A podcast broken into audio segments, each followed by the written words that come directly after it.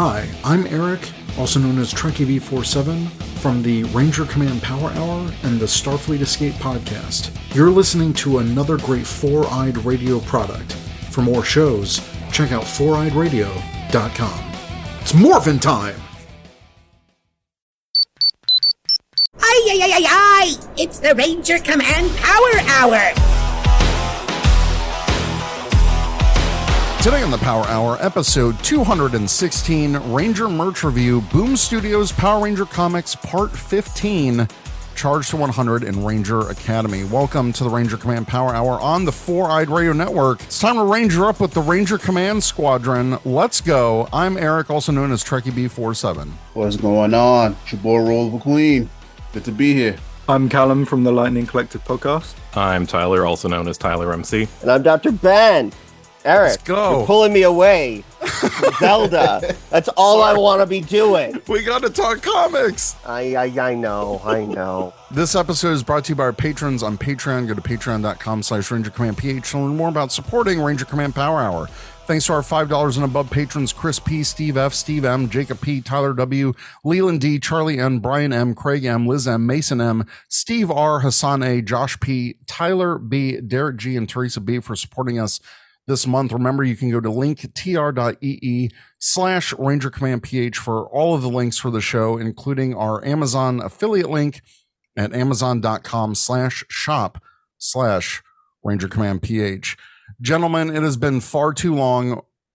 We've got a lot to catch up on, but we've got some pretty awesome news to talk about. I'm very excited. Like I said on the title, we're going to be talking about Ranger Academy, which just came out for free comic book day at the beginning of the month, as well as Charge to 100. So we're going to do our Charge to 100 review, and then uh, maybe a month or so from now, we'll connect again and we're going to go catch up on Melissa's run because I think what she's doing with the run is is really great and we definitely need to catch up with that. But we're going in order, so that's what we're doing. Speaking of Melissa's run, when you're listening to this, Power Rangers 108 is out. Set in the past, Rita retrieves the mysterious vessel with one of her close allies who is shocked to discover the vessel's true identity. In a chain of emotional events, the vessel himself will have to contend with where his allegiance will lie in the end. Will he be friend or foe to the Mighty Morphin Power Rangers? I've read the advance. It blew me away. Melissa's run is great. Everyone should be reading it. And if you feel like you are behind in whatever's going on in the comics universe, this issue specifically will catch everyone up Oh, to Okay. all the events surrounding everything that's connected. Melissa is literally pulling from every single point in the past of this past 100 issues, past everything. So she's rocking it. I can't wait for you guys to read this cuz it's it's going to be really amazing. Now, in the time that we had stopped in between our reviews, Boom Studios did a 30th anniversary Kickstarter. This thing was crazy. It eventually raised, they had 1,859 backers and made over $676,000. aye, aye, aye. Blimey. Where's everybody getting all this money from? Wonder how much of that was for those uh Letterman jackets. Probably a lot for the jackets. Yeah. Kickstarter was just sort of like the uh, archive stuff as well, wasn't it? It wasn't even like the main Yeah, series. From yeah, it was the archive stuff as as hardcovers with the Steve Steve Morris covers. Yes, the Seymour's covers, but the Lost Chronicles Volume 1, that actually collects most of the OGNs in Oh. one book. Oh, okay. Okay. Yeah, yeah. It wasn't the Lost Chronicles that they had the soft cover of the short stories. Oh, I thought it was right. So it, co- it collects Soul of Dragon and the Time for. Correct. Oh, interesting in hardcover form. That's kind of cool. So what I did there was I bought specific oh, like I I participated in this. They had a 30th anniversary pin which suckered me in. They had some other things cuz I'm I'm a pin collector and and I like this stuff. Do you have a spreadsheet for those too? They're in there. That's not the answer I wanted, man. You knew your spreadsheet was going to come up in this episode. Look, I'll tell you guys, the past, I found this one eBay seller that was putting up comic covers like 150 ratios, 1 100 ratios for super cheap. I have filled my backlog in the past few months from this guy. Like, Yeah. I was getting some variants that I thought I would never get because they were so expensive on the aftermarket. And this guy, when I message him, because he's in California, he's like, Yeah, I bought all of Boom's backstock Ooh. Oh, when they were cleaning their warehouse. And I'm like, You did what? Good move. So he's like, We've got pallets of comics that I'm just sorting through. And so I asked him for specific covers, and he's like, Look, they didn't give us an inventory list. He's like, I'm just putting these up as they sell. So I I got some amazing variants. So That's the awesome. past few months have been expensive. I will say the spreadsheet is now more green than anything else. Nice. Yeah, well, that's probably going to combat TMNT, No. MMPR, 2. Yeah, don't do how many? any of is- them. is- I think you said 50 covers? No, Is no, no. right? No, no, no. The first MMPR TMNT crossover had something like, I think it was 79 covers across oh. the five issues. Dang. Series two, when it was all said and done, had 149 variants. That's not healthy. That just shows you I'm not like a collector of comics because I thought 50 was a big number. I thought 50 covers for, across five issues was like, that must be a lot. Each cover had like at least had at least 20. Yeah.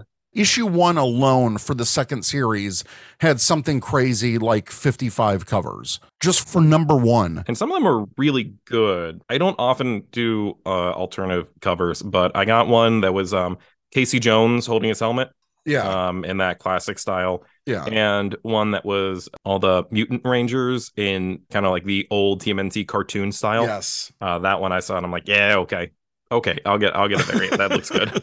So, anyways, th- with this Kickstarter, they did say that these hardcover editions, like of the Archive and the Lost Chronicles, they'll be available in their regular format next year. They're still going to be made retail. It's just this is part of like Boom's what they're calling their direct reserve, and this is where you can get special editions of different comics that they make. But yeah, they had some crazy tiers. Uh, they had some really good like bonus stuff, which we'll get to. I'm not going to talk all about it, but I am getting like the patches. I'm getting the bonus pins. I just think it's cool. And what was really interesting was that the base tier, there's going to be a 30th anniversary special coming out later this year.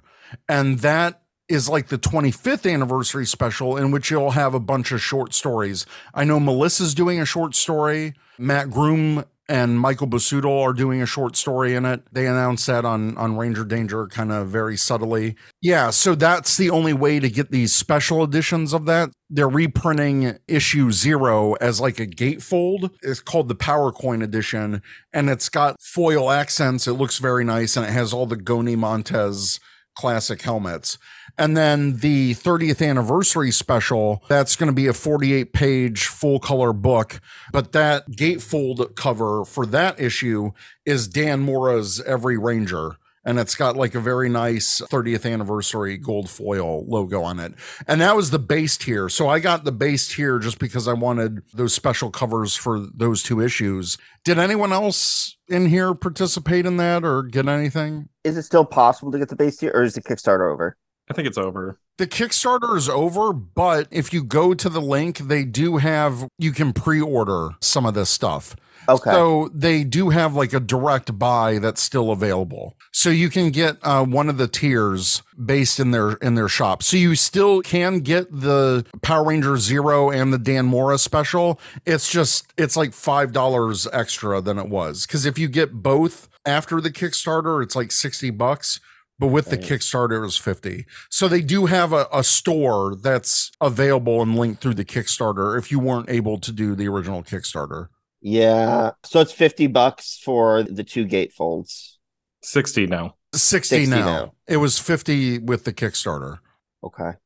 I didn't participate just because I thought it was all the archive stuff that I don't Mhm. really read, so I didn't feel the need. And plus, like everything I've got so far with like hardcovers doesn't really fit in with the Yeah. with the Yeah. designs that they're going for. So with with these um special editions or these Kickstarter editions, so uh, yeah, I didn't feel the need to. So that was money saved for me. Well, the only reason I got the Tommy one with the Lost Chronicles just because I don't have any of those other special editions that are like that. Because I, I Oh, didn't do you not? Okay. in the first one. You didn't do the Megazord one. No, I didn't. I didn't do that. Your wife would have killed you for the standee. Yeah. Interestingly enough, Kyle Higgins hit me up and he's like, "Do you want my Megazord stand?" So he's sending that to me, but that There was like go. a month ago. But he never. I he's busy. He's a busy. He's a busy Yeah. man. But um, I do have all the regular hardcovers. I felt after JDF's passing, I wanted to get that White Ranger cover with the Lost Sure. Chronicles. I just thought that's like a nice tribute to him.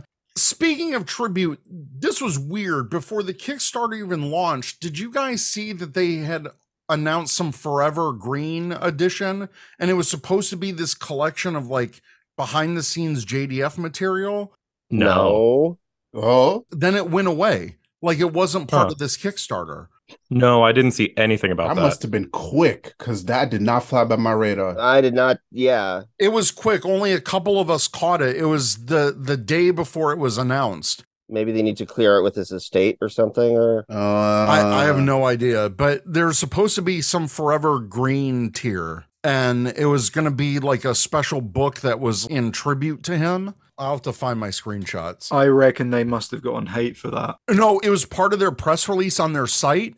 And then, literally in five hours, they took it down and refreshed it with the actual press release. they probably were told they could do it, and then were told that they couldn't do it, or they thought that they could do it, but they didn't have it fully cleared. right. Kind of like how you make like multiple news articles before you actually push the the live one. Right. and they probably pushed the Mm. incorrect one. Now that you're talking about it off the cuff, I think that they're probably going to do it, but they're they're knowing that how they want to treat JDF and his estate and everything. They're probably going to want to do it separately from anything else. I'm also wondering if from marketing it might have been confusing because Forever Red meant a bunch of different Red Rangers. Right. You know, Forever Pink, which we'll Mm. get into in in this episode, is uh, all the Pink Rangers. Like Forever Green, in my mind, I'm thinking all the Green Rangers. So is like is Damon and Trip gonna show up in Mhm. whatever this Forever Green thing is? I get what they're going for or tried to go for, and then kind of backpedaled on. But yeah, I think we just gotta wait until they officially announce something before it's real. in my opinion, I just feel like it's not a cash. I mean, these are all these Kickstarters are cash grabs, obviously, but yeah, I just feel like it, it wouldn't sit right with me if if they're doing something to celebrate his life, but it's behind a paywall. Do you know what I mean? Right. Yeah. Like, it it just doesn't. And like whether his estate is fine with it or not. I mean, if they're not, if they weren't fine with it, then great. But if they were, I don't know. It just. Do you know what I mean? It just seems a little weird. Here's my thing. I would be okay with it if I don't know, maybe like the funds were going to, you know, like an organization. They you did know. say that I think in the original press release they did say that all of the funds were going Okay. to his estate. Uh, uh, okay. Okay, here I found it. Okay. So Martian Ranger on Twitter actually took a screenshot of this and this was right before they announced the Kickstarter. So this text was replaced eventually by the actual Kickstarter announcement. So it said fans will also be able to purchase Power Rangers Forever Green, a deluxe hardcover featuring a hand-picked selection of Tommy Oliver illustrations, stories, and behind-the-scenes material that pay tribute to the late Jason David Frank, with a significant portion of the proceeds directly supporting Mr. Frank's family. Power Rangers Okay. Forever Green will also be available with or without a slipcase and a highly limited edition signed by Jason David Frank, which I'm like, how is that possible unless they had planned this before or like they had him sign some certificates or something? Uh, okay. So Hmm. all that text was gone when the official announcement came. So this this text was available on their press release on their site for a couple hours before it was placed when the Kickstarter actually launched. This tells me this is going to be a separate thing. Okay. They'll probably they'll That's what probably wait sounds now until November, won't they? Because that's when he passed away, right? It was in It might be an anniversary thing. Yeah, Yeah. I, I yeah, reckon they'll do that in November, but it still doesn't really sit right right with me. Sure. Um, yeah, it's just a bit. It does make me wonder if it's signed, if this is something they worked on with him prior to his passing. Yeah. In which case, I kind of feel for them if they put a whole lot of work into a product and Yeah. worked hand in hand with JDF. And then, you know, now that he's passed, it's like, oh, do we capitalize on like this thing that we already invested in in good faith, but look as though we're profiting off of his I death? Or So so I think what they're gonna do is they're not gonna make this like a Kickstarter thing. They're just gonna make it a, a direct thing Yeah. because I think it, it's gonna look ugly if it's a Kickstarter thing, honestly. and also smart on them for kind of holding off until Mhm. like it's actually been a year because I can easily see a scenario where Fork are just like, wait, hold on, not y'all doing a Kickstarter, and then now y'all throwing this Forever Green stuff. It, it don't look right, but at least when you wait a couple months, you know, time has passed by. You know, there's not really anything else in the stratosphere. So I I would prefer that method and feel and I feel better knowing that you know the funds are going somewhere that This is something that shouldn't be part of something else. exactly Yes. yeah Mhm. And I feel that's why maybe Dino Thunder Black has been delayed a bit. Like they don't want to seem like they're kind of cashing in on on JDF. Mm, I know they did uh, announce in the last stream the remastered green, and I think they did that respectfully, but Mhm. I also really can't wait until they announce that Master Morpher because I want that Master Morpher so bad. Yep, yep. Worst need it. kept secret in Power Yeah. Rangers fandom. Yep. I want it. I don't buy morphers. I don't, but I will buy a master morpher. Hell Yep. I need Same. that Zeo coin in my hands. Oh my god. That Zeo coin is so sick. It's so That's good. the Yeah. best coin in the set. All right. Also revealed during this Kickstarter, because one of the stretch goals was an announcement. Amy Jo Johnson is doing a 30th anniversary comic series. Yo, when you announced that, bro, I could just see your face and I could just hear it. It's just, it's so bad. Okay. So, seriously, it was like two or three years ago at some convention, and she was just like, Oh, yeah, I'm writing this thing with, and we're all like, Okay, sure. And then apparently it's real. So once the campaign passed a a half million, Do you not want it to be? I don't. because it's her, ver- it's like her old universe story. That's essentially what this is. Do we know that for sure? yes. Yeah, Mhm. we do. They made this announcement at the end of March. Mighty Morphin Power Rangers cast member Amy Jo Johnson, along with co-writer Matt Hodson, which is I guess her boyfriend or whatever, are writing a brand new Power Rangers series. Details on the hotly anticipated series are being kept under wraps for the time being, but more information will be made available later this year. Blah, blah, blah. It's been decades since I first put on the Pink Ranger suit, which started my career in the entertainment industry. I had no idea the impact this character would have on so many children. I was your friend, and you supported my career through all its twists and turns. And now, 30 years later, I'm honored to have the opportunity to say thank you by writing this new Mighty Morphin Power Rangers comic book series with Boom as a love letter to all of you said Amy Jo Johnson. So, one of the details, Three issues max. Calling it now. No, it'll be it would be five, wouldn't it? Because then they can put it in a Yeah. Right. Yeah, they're gonna want to hardcover it. yeah. Fine. okay, so there was an, an additional uh, stretch goal towards the end of the campaign, which did unlock.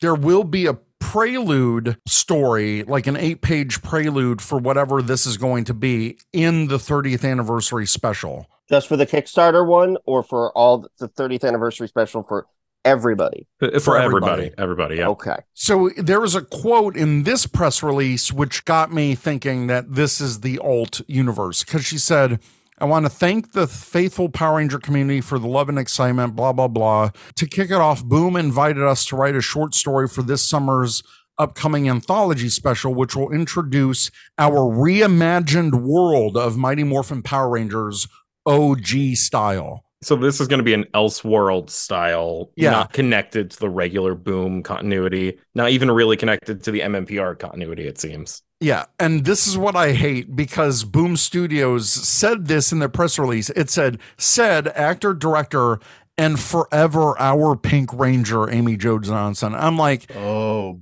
can you not? can you not? Oh, brother. Sorry, I'm I'm lost. Is there some sort of like beef around this thing then that she previously wrote that you think she's adapting? It it fuels a bad section of the fandom. That's the problem. It's not really directed towards her, I don't think. Do we know any? Has she in the past spoken about it? There was a couple years ago when she was at a convention and she's like, Oh, yeah, I'm writing this comic book with my boyfriend and we pitched it to boom and we need we need everyone to tell boom that you guys want this and we were all like boom hasn't mentioned any of this we don't know what's going on with this and hmm. look i like kimberly as the pink ranger i mean like most pre-adolescent kids i had like a crush on her and that was it Cat's better. my bad. My, my my bad. My bad. My bad. My bad. what Cat's better. yes she is I don't think anyone here is going to argue that. A- adult Eric knows that. but here here's the thing. Personally, I'm not a big fan of hers because over the years she has continuously used the fandom to help fund her different short films, and that's fine, you know, utilize the resources that you have.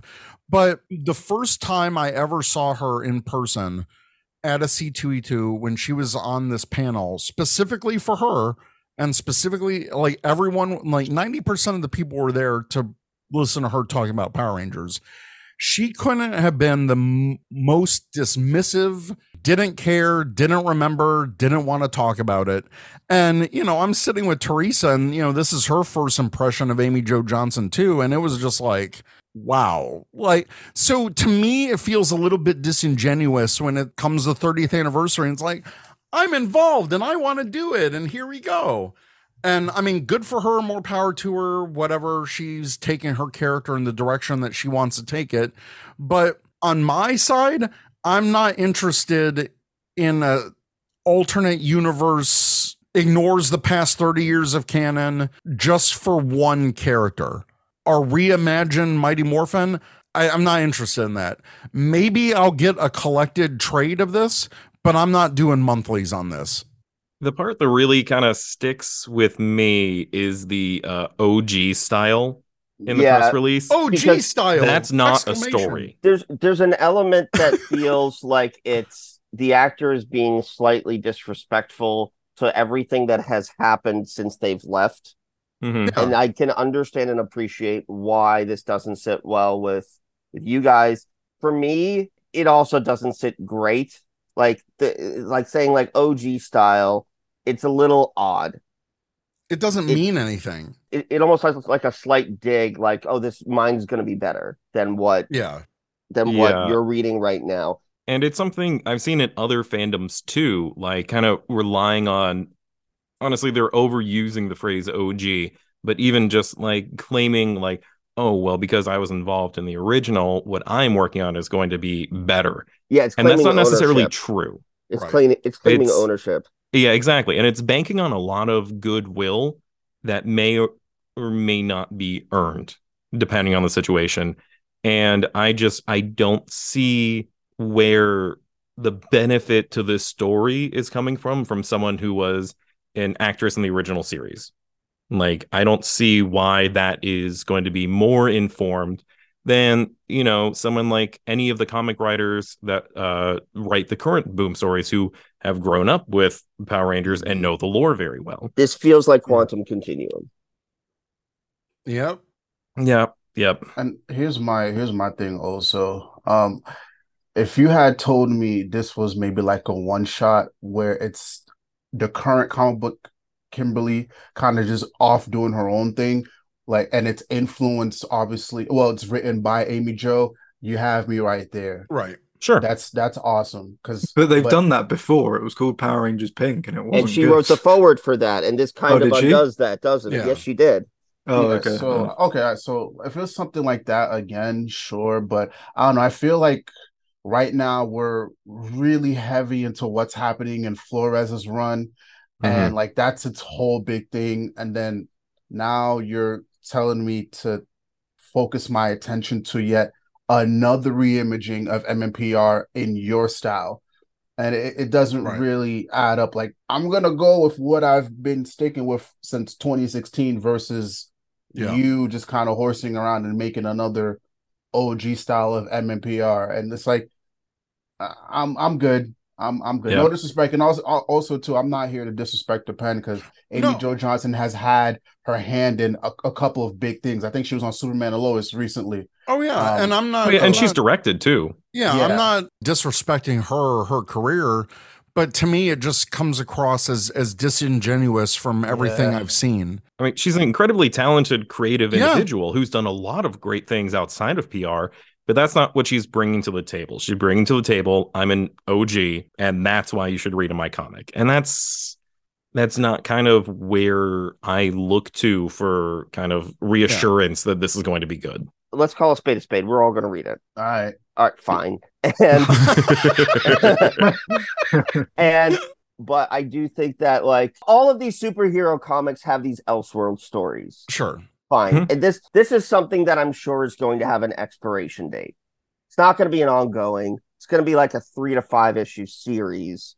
And I- then I hope so. I be- hope it's with mini. beginning, middle. They can't. They're not going to be able to sustain this. Amy's not going to be able to sustain this. But that means in some months in the future, we'll have Melissa's run, Ranger Academy, and this thing floating out there all at the same time. It's like you're really No, competing I- against each other. I do think something's going to get delayed. They historically have not had like three different series running they competing. might with this.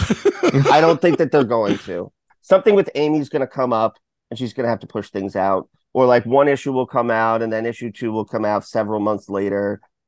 I Oh, don't God, know. I hope Something's it's gonna not that. something's going to happen. sure. some- But I think each gonna of them are targeting different audiences. You have Ranger Yes. Academy, which is going to target all younger readers. audiences. You have the Amy Jo comic, which is going to target lapsed fans, people who recognize MMPR. And then you have the regular ongoing series that's going to target uh, essentially super fans.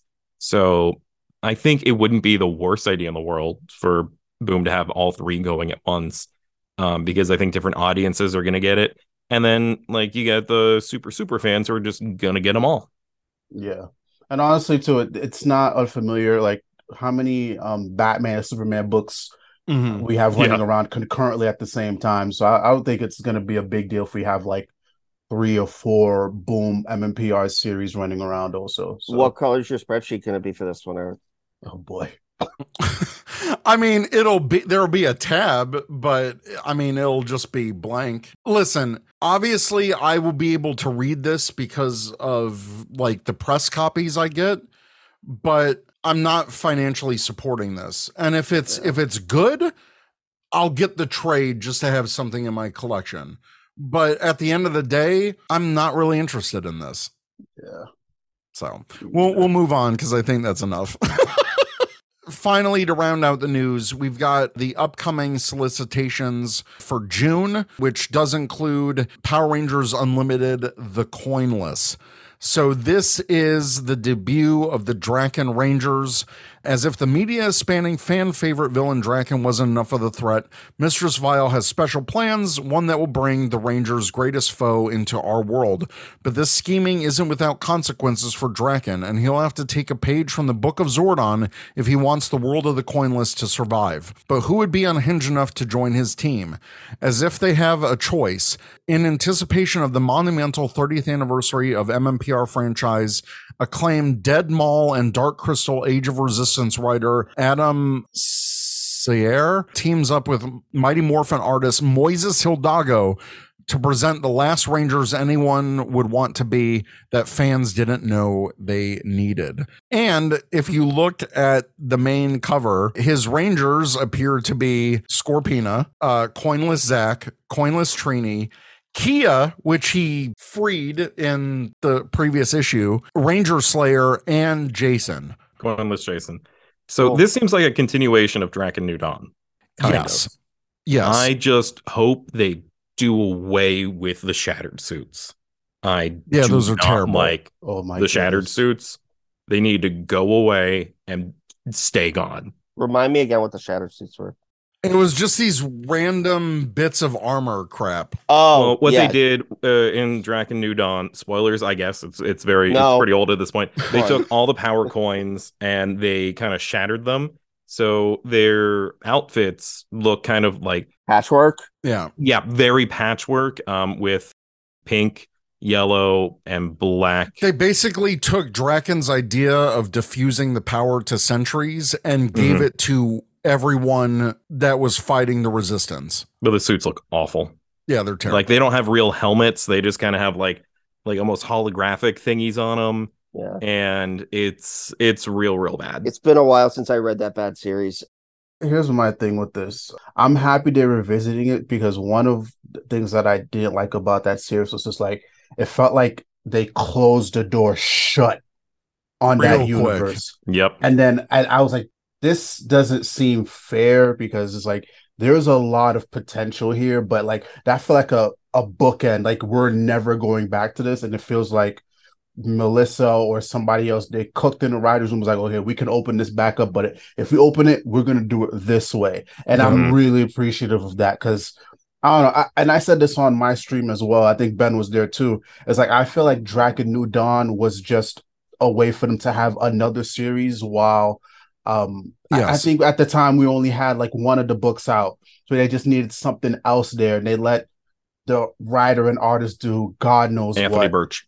Yeah, Yeah. and I was like, uh uh But this, I like that they're opening up again. I like that world. It's fun. Yeah, agreed. well, I like I like the idea of Drakkon that we've seen Mhm. like, you know, mess around with the Omega Rangers and he's still floating out there and he's going in to check in on his universe. Like if he has a way to get back there. And I like how they're tying it into like Mistress Vile's Yep. war that's going on. Mhm. Like now, if she's thinking about crossing the dimensional barrier and conquering another realm, and he's like, Nope. screw that. Yep. So Yep. that's why I like that he's creating like his own Rangers.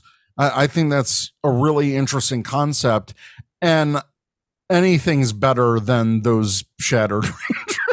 Yeah, and he's creating his own Rangers, which makes me Mhm. think new suits, which I'm always a big fan of new original comic suits, especially ones that unite people that maybe have not been united before. Yeah. Plus, Kia coming back, she's going to be pissed off.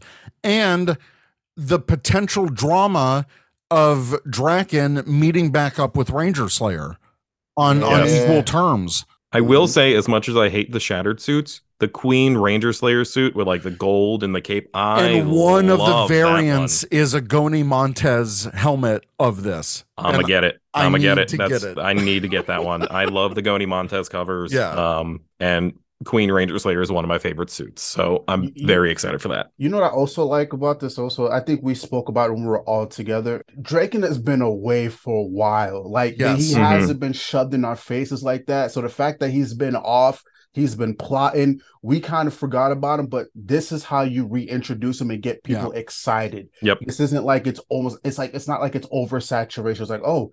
This cool guy that you forgot about is back, but it's a new status quo. That's interesting. That's how you do it.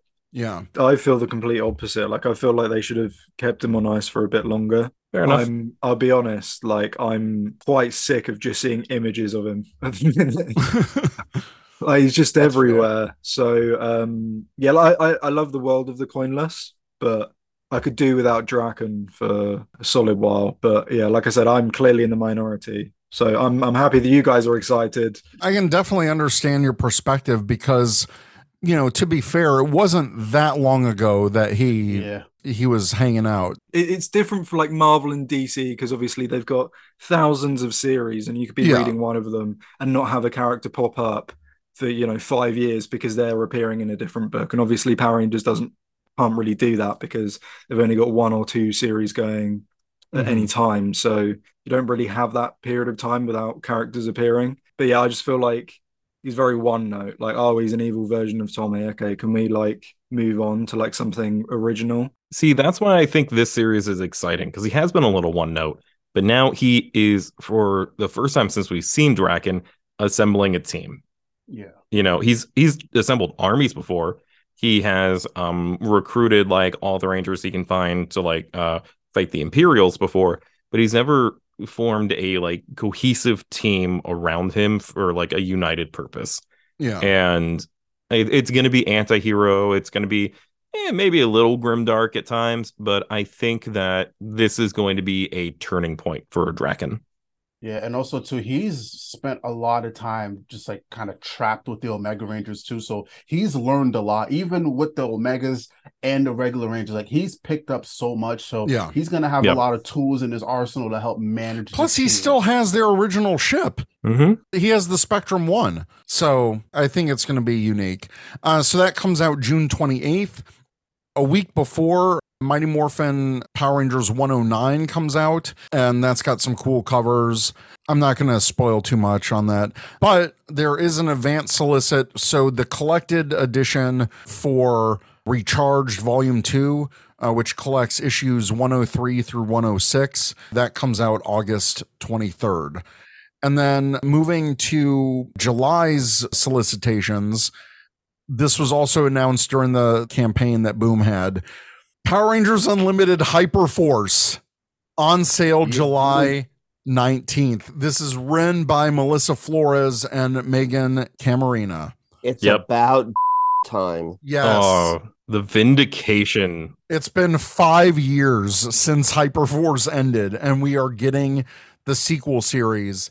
Um, so one of the most popular Power Ranger teams get their first special. Celebrate the Rangers' 30th anniversary as prolific Power Ranger storyteller Melissa Flores, an acclaimed writer, media personality, and voice of Hyperforce Pink Ranger in the Hyperforce RPG, Meghan Camarena, uh, Radiant Pink, uh, bring the fan favorite Hyperforce Rangers from the screen to the page in their first dedicated full length story since the first season. Mistress Vile, formerly known as Rita Repulsa and Dark Spectre, have invaded the morphing grid, but it will take far more than just the Mighty Morphin and Omega Rangers to stop them. As the dark contagion spreads and puts the Rangers in their most vulnerable state yet, the Hyperforce Rangers will have to scour the multiverse for as many unexpected allies as they can Oh, while they're pushed to their limits. That's what Hyperforce does. That's awesome. I'm so hyped. I like that because I, I couldn't get into the series. yeah, It was far too long for me. But I've like I really want to like get to know these characters, so I'm really happy about this because I'll actually get to know them. So yeah, and supposedly this kicks off right after the first season like whatever the the finale of hyperforce so all the stuff with like chloe and her dad and chloe maybe becoming evil and And Thrax. with thrax yep they go in right into this issue and this is kind of like the condensed uh second season so when was Shattered Grid? Because they popped up there too. That was like what 2017. no it was five years ago it's all Yeah, it was about part of the years ago. anniversary stuff It was Oh, happening okay. at the same time the show was airing because Yeah. JDF popped on the show and they As popped the Lord comics. Drakkon. So it was Yeah. a Chrissy Cross that was happening at the same time. Chrissy okay. Cross. What the hell am I saying? I do think it's worth mentioning that it appears that the people at Hyper RPG were not involved in any Correct. of this. They didn't know about this. Yes, and that's a bit of a yeah, shame. I, I don't like that. no, that's, that's a 'cause little icky. I, I like that Melissa and I like that Meghan are writing it because I think they're excellent writers. They're a great team. They work together on Radiant Pink, which is a really fun series, and they're they're going to get the voices right because Melissa was Yeah. also there working on Hyperforce um, back when it was airing, so she knows these characters very spearheaded very it. well. yeah she was the creator of it But there's probably a very good reason why Hyper RPG couldn't be involved. Like there's probably a there's probably a legal reason why they couldn't tell them about it or something. There's some legally thingy mabobber rights issues kind of thing that I'm sure they signed whenever they decided to work with uh, the Power Rangers brand. And uh, I mean, it might be as simple as they didn't have to and they don't want to pay him money. Yeah. Which- yeah You know, it stinks, but it also is within their rights to do so. I don't want to sound like a dick, but what would they add? True. We they already have two writers. You really don't need more than that for Mm, comics. Yeah.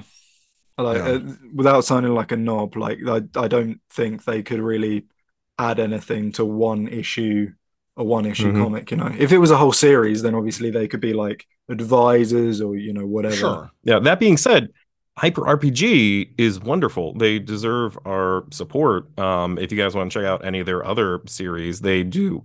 You know, Callum, it's it's very funny that you were saying that Hyperforce was a little too long. As someone who watches TTRPG streams and Critical Role episodes get up to like five hours long sometimes, Hyper RPG Oh, keeps it pretty wow. short at like two hour episodes. So they're still doing some really great things, and I think that it's a shame they weren't involved in this, but also Yeah. I kind of get it. Yeah, and it and it's you you literally have the best of both worlds, honestly, on on the creative team.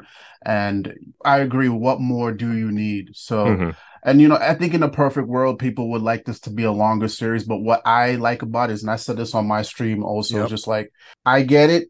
People want more than MMPR, but right now MMPR is what brings everybody together. So it's nice that you can springboard these other like maybe one shots or mini series from the current from Yes. the current Mhm. ongoing series because it, it it works back and forth like that. And I've said this on other episodes executives respond to numbers. Yeah. If Mhm. this does, like, if this blows up and is ex- incredibly successful and they have to print like uh, alt covers a second or third run, that is going to make some noise at Hasbro.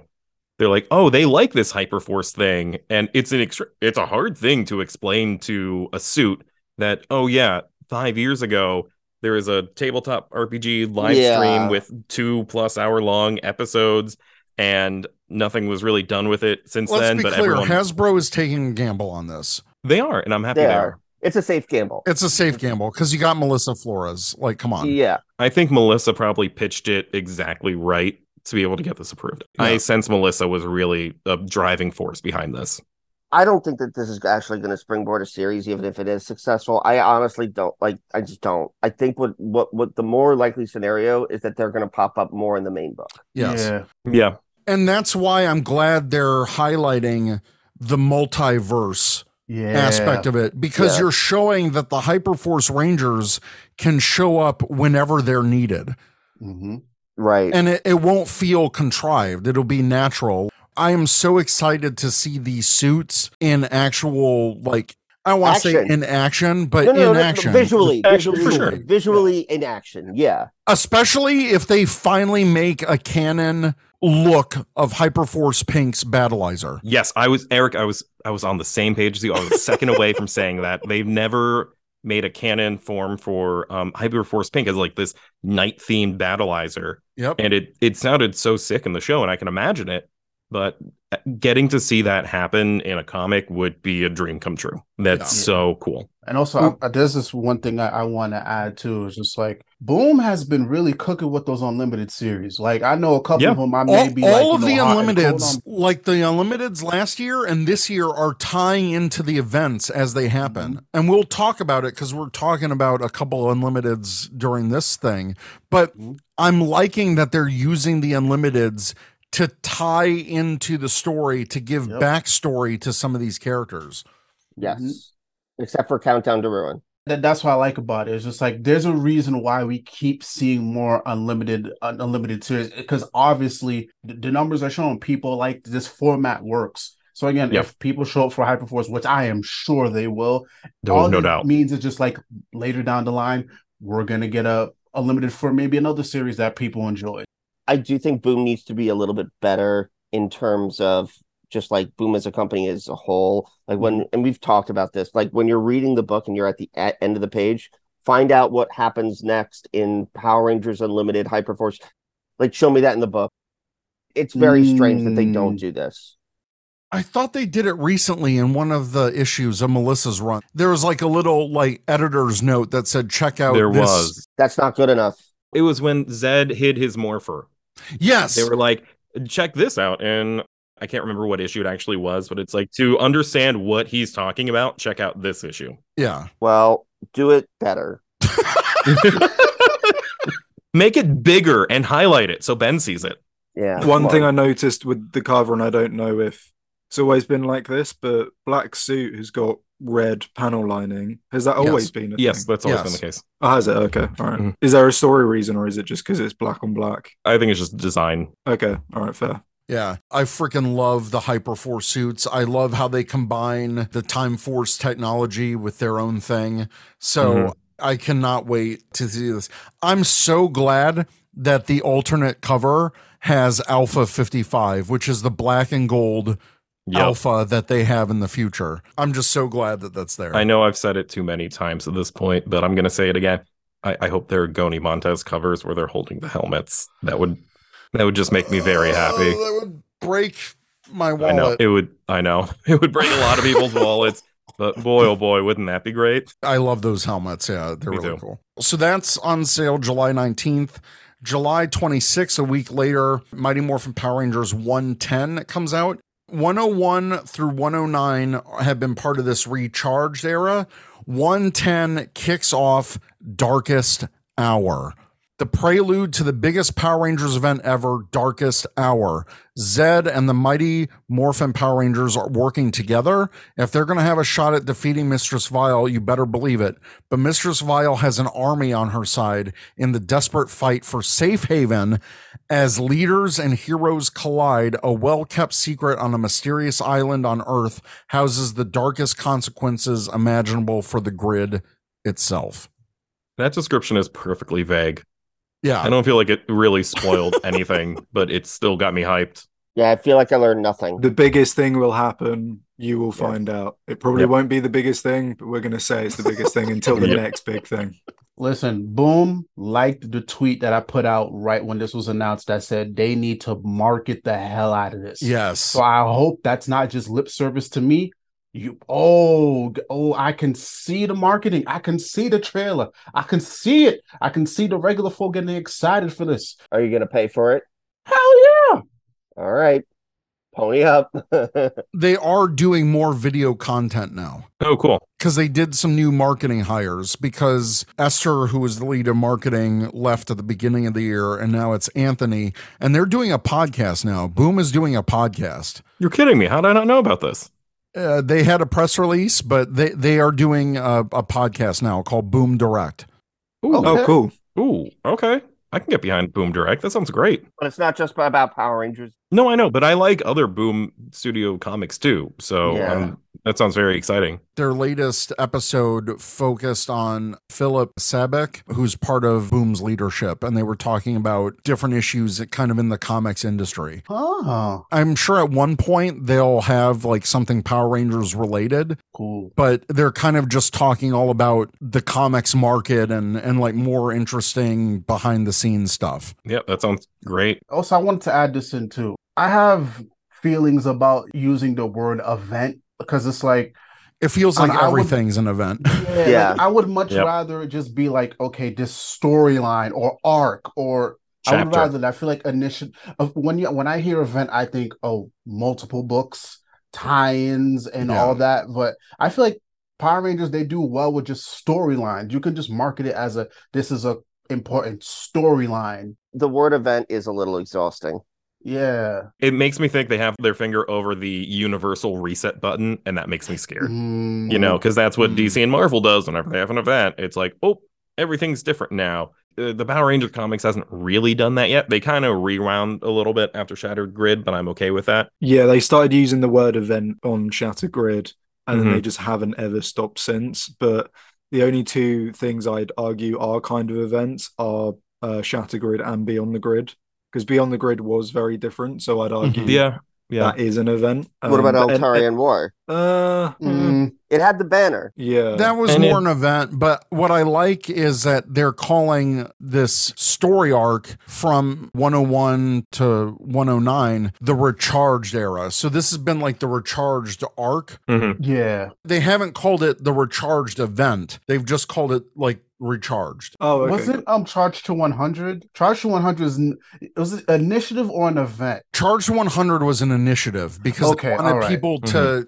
to get ramped up for the storyline leading to 100. Okay. And it sounds like the Coinless and Hyperforce are both going to tie into this event. Yes. So it is kind of a multi Mm, channel okay. kind of thing. But it was just like when the Death Ranger stuff was happening last year in Charge to 100. That's why they had the two Unlimiteds that tied into the Death Ranger story. Mhm. So they're doing the same thing, but I think it's just tying into these storylines. Power Rangers, you can section off the certain eras or the the storylines very easily because Yeah. they name them like necessary evil, recharged, all of yeah. that stuff. I dig it. I mean, it makes our job easier whenever we review them. It's just yeah, Yeah. Finally, the advance solicit for September 13th is the uh, soft cover collection for MMPR slash TMNT 2. How come they haven't made a hardcover of TMNT? They did. I know they did the black and white one, but Ben, you just know that's going to be a f- Kickstarter. no. I hope they haven't done it.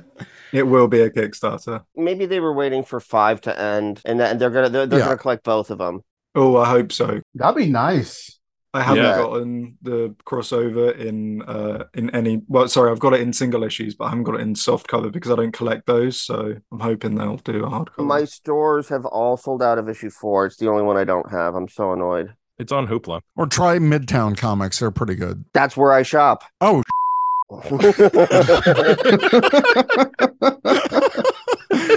I went in person. I was eBay. just there in person. Yeah. that's all the news out of the way. A lot of stuff coming up for Power Rangers. I think this is what keeps me going as a Power Rangers fan. When Yeah. you know, you have the big event of once and always, and we're all waiting for Cosmic Fury. This is the stuff that keeps me going as a fan, is these comics. And they have been for the last, you know, six years. It's two things for me. The the comics and this, what we are doing collectively together. Yeah. Like us Yep. us jamming out. I love hanging out with you guys talking about comics. So yeah. I feel like I can only talk to you guys about comics because I can't do it on Ranger Board, that's for sure. Good lord. Yeah.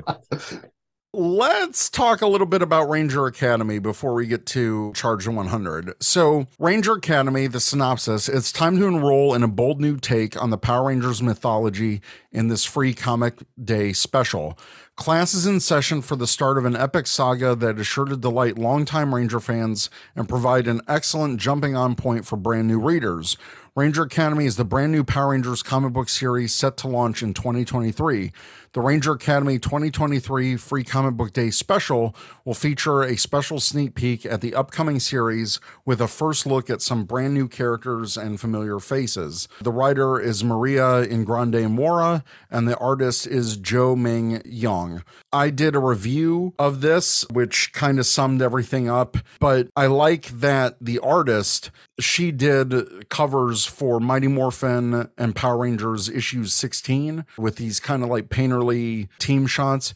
And she did the unmorphed cover for Power Rangers Universe 3 with the Die Ranger, not the Die Ranger suits, but them in their civilian uniforms with like the cloaks with the colors going up in the air. So this artist, she's only previously done covers, and this was her first uh, chance for Power Rangers to do interiors. And I want to preface this before we talk about this. This is the first Power Rangers all ages rated series. So it's not going to be as as mature as the ongoing series. Personally, before we like really I think Ben wants to just tear this one a new asshole. But personally, I thought it was fun. It got me interested in what Ranger Academy is. I think it was a good introduction for the characters. You get to know a little bit of their personalities. And I think this is an important issue because this is how they all meet. I think Ranger Academy 1 isn't even going to touch this story because most free comic book day issues are like little preview things. This was a full legitimate issue. And I thought the art was very well done. It had a like animated type feel to it, very kid cartoon, but I like the little touches of lore, like mentioning Merrick and the Bandoran monk. And they don't specifically say when this takes place. So is this like the Merrick from 3000 years ago? And is this like Huh. Are we dealing with Morphin Master teens? Because her dad's name is very similar to to Rion from Power Rangers universe. And because they mention Morphin batteries, which is a big thing in Power Rangers universe, so is it tied with that technology? Or is Ranger Academy concurrent with what's going on in the universe right now in Melissa's run? Or is this set slightly in the future? We don't know. I hope it clarifies that. I think it said at the beginning, like a Star Wars esque thing, right? Where it said long ago. I know it said long ago Yeah. in a distant galaxy, but that's preferencing Sage's fantasy story. Oh, I see. Okay. Yeah. Oh, yep, you're right. You're right. But also, didn't Zed d- destroy all the Bandoran monks? I No. haven't seen them since. I made that mistake. He destroys those frog creatures that taught him magic. The Bandoran monks, Zardis destroyed them when he touched the Zeo crystal on the moon Mm, Oh, because okay. they they were part of the Bandoran palace. But either way, they're gone. So Yeah, this has so- to have taken place in the past, unless there's another sect of them somewhere. That's what I'm thinking because it said they were Mhm. from the M51 galaxy. I thought it was an interesting uh, introduction, and I'm curious for more. For those who read it, your thoughts. I've got a very similar opinion to Ben, but mine's not going to be as Inflammatory. know, verbally violent about it. I love how Ben hasn't said a thing, and everyone's like, "Oh, I I, I hate it just as much as Ben does," and he's just sitting there Because he preferenced it. He's like, I hate this. You all think I'm a boiling powder keg that's ready to burst. I didn't like it, but um, maybe I just wasn't the target audience because I didn't know the, the age rating for it. But when you read or watch Power Rangers, you expect action, I suppose, and there was none of that. There wasn't really any teen drama either. It was just sort of, and I understand what it was doing, and it was free, so I can't really complain. Um, but yeah, it just I didn't really like the art either. Like I saw the cover and I was like, oh wow, that's beautiful. Like I love the cover. Yeah. And then I Yeah. looked on the inside and I was like, oh, it's similar to is it Countdown to Ruin or Yeah. Death Ranger or is it both of them? I can't remember. Countdown to Ruin. Yeah, I didn't like the art style in that book either. So yeah, I just I just wasn't really a fan. But I saw a couple of mod, uh, nods. I saw the name Merrick, and obviously that's Wild Force Silver or Wolf, whatever you want to call him. That's surely Lunar not the same Wolf. person. Lunar Wolf, that's it. Sorry. Yeah. Surely that's not the same person, is it? His speech bubble was silver. I will say that. I, I think it might be him. Right. So there was two cadets, right? Is one of them Merrick? 'Cause I'm looking at your show notes. No, no, no. No, They were talking to Merrick back at the academy. Yeah. Mhm. Oh, so they were uh, right. Okay, so that it was um it was over like a comlink. Or, It was Yeah, over it the was, it was comlink. a transmission. Got it. Okay. Yeah, that's interesting. It's Tula who has the red stripe. She's kind of like the brainiac overachiever. Mathis, they have the yellow stripe on their uniform. And then Sage, who is the farm girl that wants to go with them. she has a little bit of blue in her hair. Wink, Yeah. wink. When you compare the two free comic book issues from Boom Mhm. on Power Rangers, I think there's only been two. Three. Oh, has there been three? Ranger Slayer was more of just like a collection of It was a Ranger Slayer compilation stories. with like Yeah. a little bit of original at the end. Okay. The first one was like that Zordon traveling Yeah. through the morphing grid. Hint, uh, kind of similar to the new 108 coming out. Okay. But when you compare the two, Sure. I think the quality difference is very apparent. It's night and day. Yeah, it really is. And uh, you know, it like I said, it was free, so I can't really complain because I didn't sink any money into it. But um cover got me really excited for whatever was inside. I didn't know whether it was I, I'm not caught up uh, to the current issue that's out now. So I didn't know whether it was going to be, you know, spinning off of that or what. It didn't even leave me wanting more. It was just sort of like, oh, okay, we'll see where this goes, suppose. It wasn't, you know, it didn't get me hyped like the um like the first free comic book day issue, which is how I got back into Power Rangers was because I read that and I was just like, oh wow, this is sick. Um, I didn't really get that same feeling from this one, but yeah, like I said, I guess this is sort of like the Star Wars resistance of Power Rangers, where I'm really not the target audience. So I've just got to not ignore it, but just leave it to be its own thing, and I'm fine with that. Callum, it's interesting you bring up Star Wars because my main complaint with the series is that if you gave me the script, I did find and replace of Ranger with Jedi, you Yeah. could Oh. resell this as a Star Wars based thing. You yeah, know what I mean? yeah, yeah. The nods, I mean, Merrick could be a name in either universe, but I guess the Bandoran monks is the one real kind of rangery tie-in. And I enjoyed it, Like I get the audience it's going for, and it's not necessarily me, but I still feel like it needed a stinger at the end. It needed a little zest. It needed Yeah. like a final scene of either like a really bad bad guy looking over a hill being very threatening or it needed a morph sequence of some kind Or showing the God Academy. yeah, or show the Academy. They're establishing a new series, so you know there's a lot of concept art Right. and a lot of world building that they're working on. And I wish they had shown any of that because they showed the characters and a ship and a planet that I'm guessing they're probably not going back to. But I just I wish there was a little bit of something at the end to make me want to come back and read more. I'm going to throw this out there because I've seen, I'm not calling a complaint, but I've seen this observation a lot that, oh, there's no morphing or there's no Zords or there's no Ranger forms. There's not this or that or whatever. I think Power Rangers is more than just morphing and Zords and all of that. So I get why people wanted to see, like you were saying, Tyler, a little bit more. But at the same time, I just, you know, I see Ranger Academy and I think I have different expectations. I'm like, these are kids learning to become what a Power Ranger means. So I don't think we're necessarily going to see them Ranger up even in the first issue or, or whatever. But to argue that a little bit, if you see a series about a magic academy, you're gonna want to see some magic, even if it's just from Sure. the teachers. That's what you want to see. I think the, for me, I think the stinger that I would have liked to have seen is something with the dad, because obviously Yeah. he knows what's going on when no one else does, Mm-hmm. and it's just not really. There's no hints towards where that could go. It surprised me that his daughter didn't even pick up on the fact that he knows what he's talking about. Mhm. Don't remember reading anything having like, oh, why do you know what they're talking about? She didn't say that once, did she? Or you know, I think it was just kind of hinted at, like in her thoughts in oh, okay. between panels, kind of like, wait, why does my dad know about all this stuff? Or I don't know if it was my parent in that situation, I'd be like, wait, hold up. Wh- Yeah.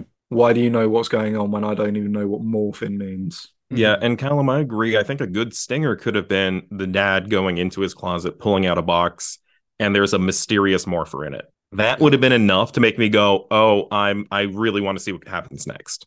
Can I say my piece? Yes, Ben, go right ahead. Yes. You've been very Uh-oh. patient. Thank you. yes. Thank you.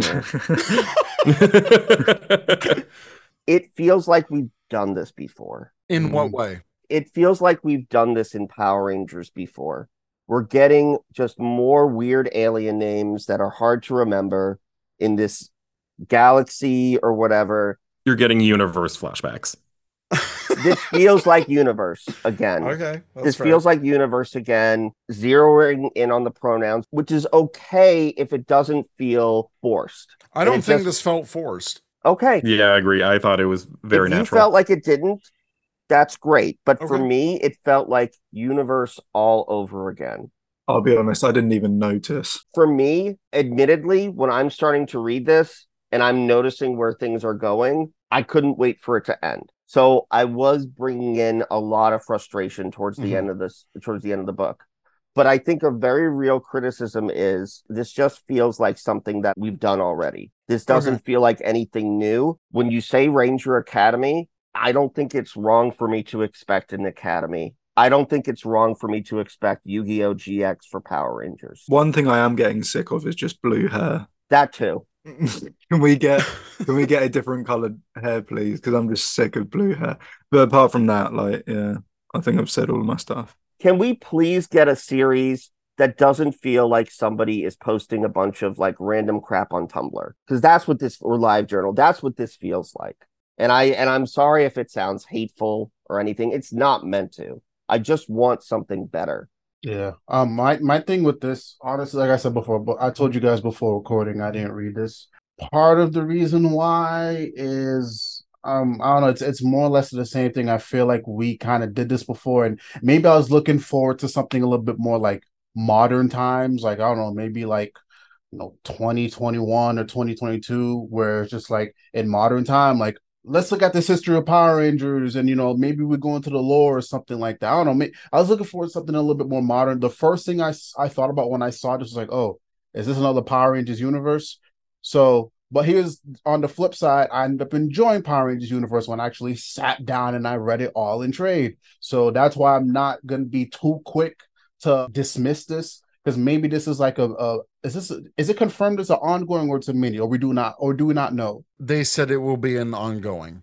Okay, so maybe I'll check this out and like trade or whatever, and then you know maybe how they piece things together and it'll flow better than Power Rangers universe. So maybe, but I'm not gonna be too quick to toss this out. And I do like this seems slightly more organized. Like we're not dealing with a bunch of behind the scenes nonsense, Right. um, in regards to the creative team. So maybe this was planned properly in accordance with whatever Melissa's doing or whatever the other artists and writers are going to be doing. So that's what I'm hoping for. Because here's the thing, too. Boom must have felt confident enough to be like, let's try this again or let's try this in a different way. So I'm more open to this than whatever the hell Amy Jo Johnson is doing. I'll say that right now. Yep. Yeah, I agree. I agree wholeheartedly. Did they say where the academy was? No. Okay, because I just thought of something, and I think it would be kind of cool, which can lead to the Ranger Academy just doing really whatever it wants.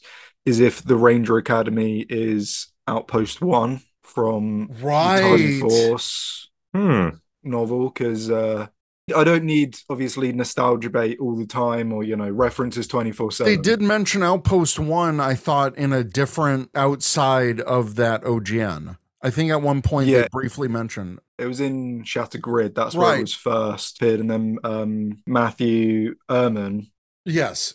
he then made it into an actual living thing, I suppose. Um, just very briefly at the end. So if Ranger Academy becomes Outpost One, I think that would be Part of Outpost One. Yeah. yeah, Yeah. I think that would be kind of cool. But obviously, it doesn't need to do that for me to be happy. Sure. Um, it you know it can do whatever it wants. Just yeah, I'm not the target audience. So yeah, I think that's important to remember that this is a different target audience. This is meant to get Power Rangers first all ages title. And Daphne is coming back to edit this. So she's working on this, but we have our other editor, Allison. So Allison is handling like the stuff with Melissa and the one shots and stuff. So I think it's interesting that Daphne came back her editorial duties have have spread beyond Power Rangers. That's why she left the main Power Rangers. So I think it's interesting in the free comic book day issue that I saw that it was edited by Daphne. Well, I think also this is a riskier kind of gamble for Yes. Boom. I think this is something wholly original. I mean, as far as I Mhm. can tell, it's not even based off of Sentai suits. If No. there are suits at all, who knows? Yeah. So I think they really want someone who has done this for so long, like Daphne. Not saying Allison hasn't done a great job, but I'm saying Daphne has uh, experience of- years of experience Of to help Yeah. guide this and kind of knows what it takes for something new to take off because she's been there for the highs and the lows. Agreed. It's also possible that they had this cooking for a bit. Probably when they were doing Universe, they were thinking like, Mm-hmm. Yeah. "Oh, we're, we want Universe to springboard this thing," and they just couldn't get it off the ground immediately after, and are now doing it and found a way to rework it maybe into the main series. I don't know. I think that's interesting because the development, remember, this free comic book day issue was announced all the way back in November. Mhm. It's already been five months or, Yeah. you know, six months. It's already been half a year. And they already knew that this was going to be an ongoing. So they may have two, three, four issues already in the bank right Mhm. now.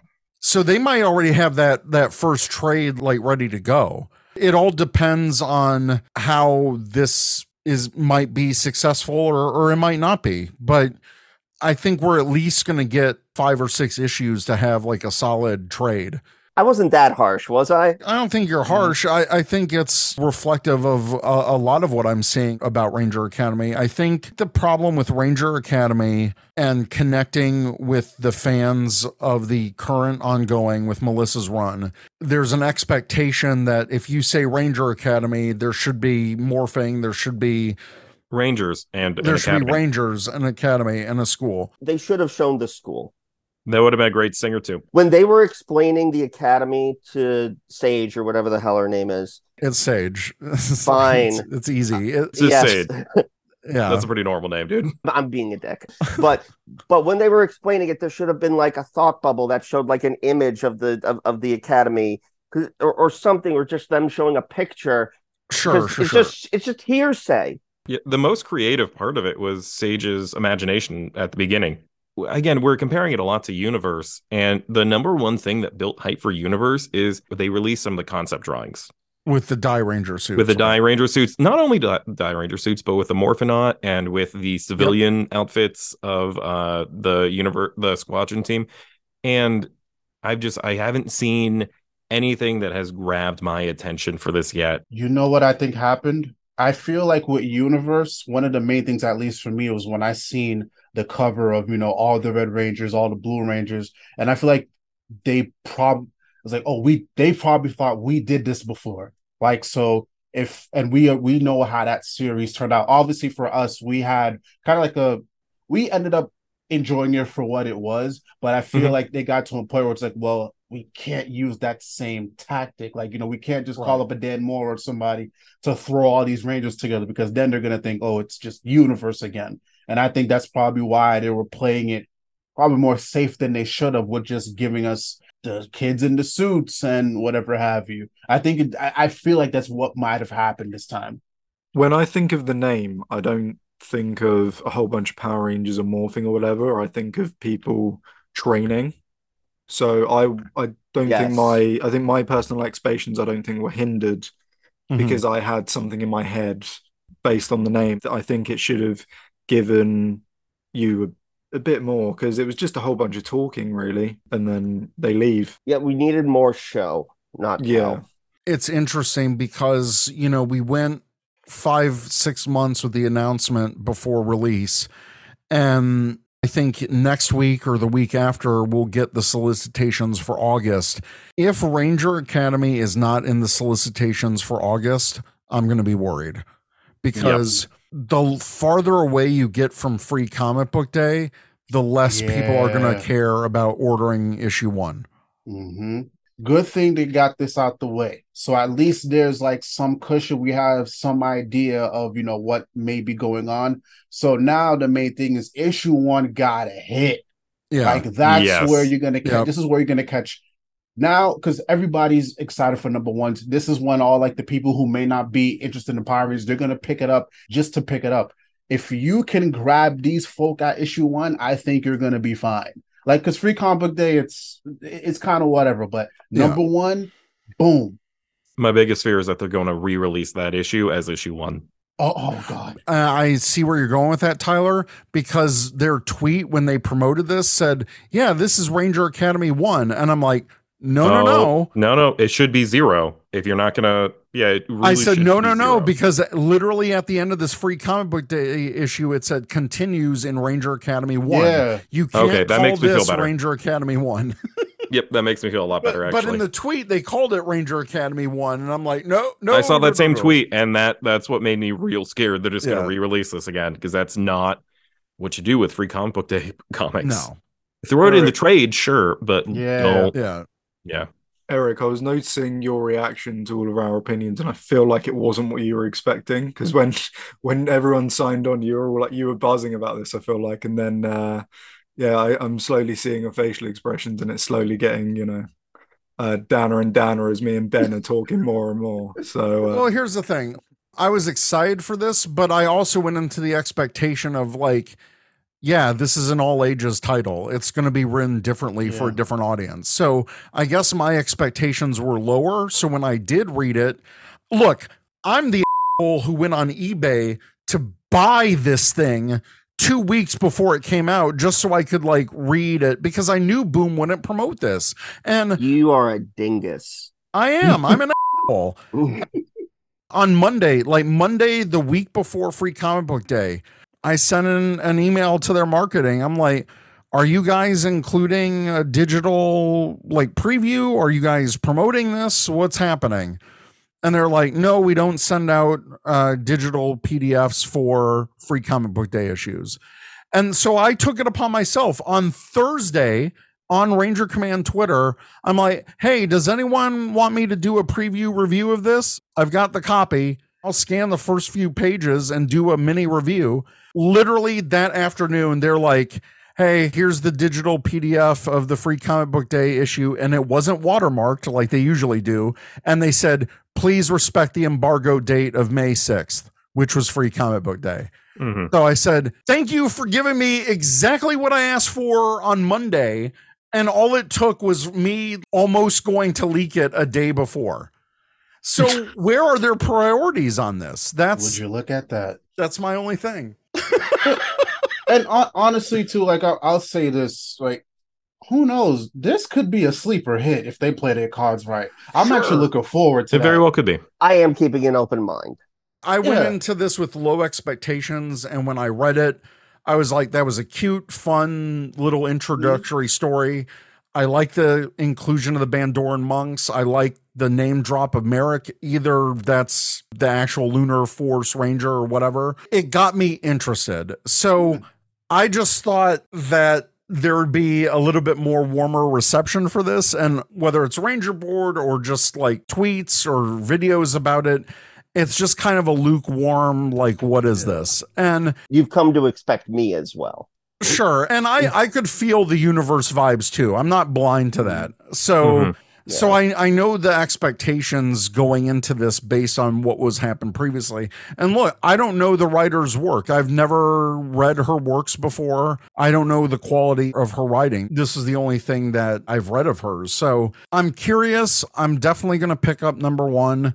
But this is the thing. It's like after free comic book day, it should be this week that they, you know, announce the solicitations. And Mhm.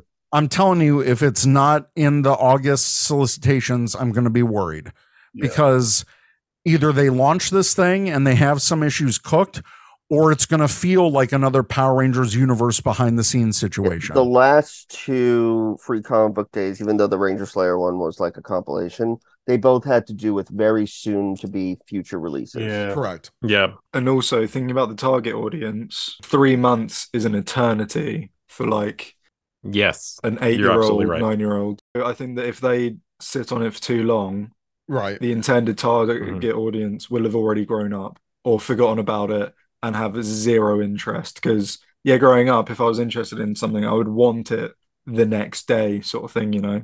Yeah, and, and they could take a page out of, you know, like Marvel and DC because typically when when they do the free comic books day stuff, it's either like in addition to what they're doing that year or it's for something that's coming up in like the next month or two.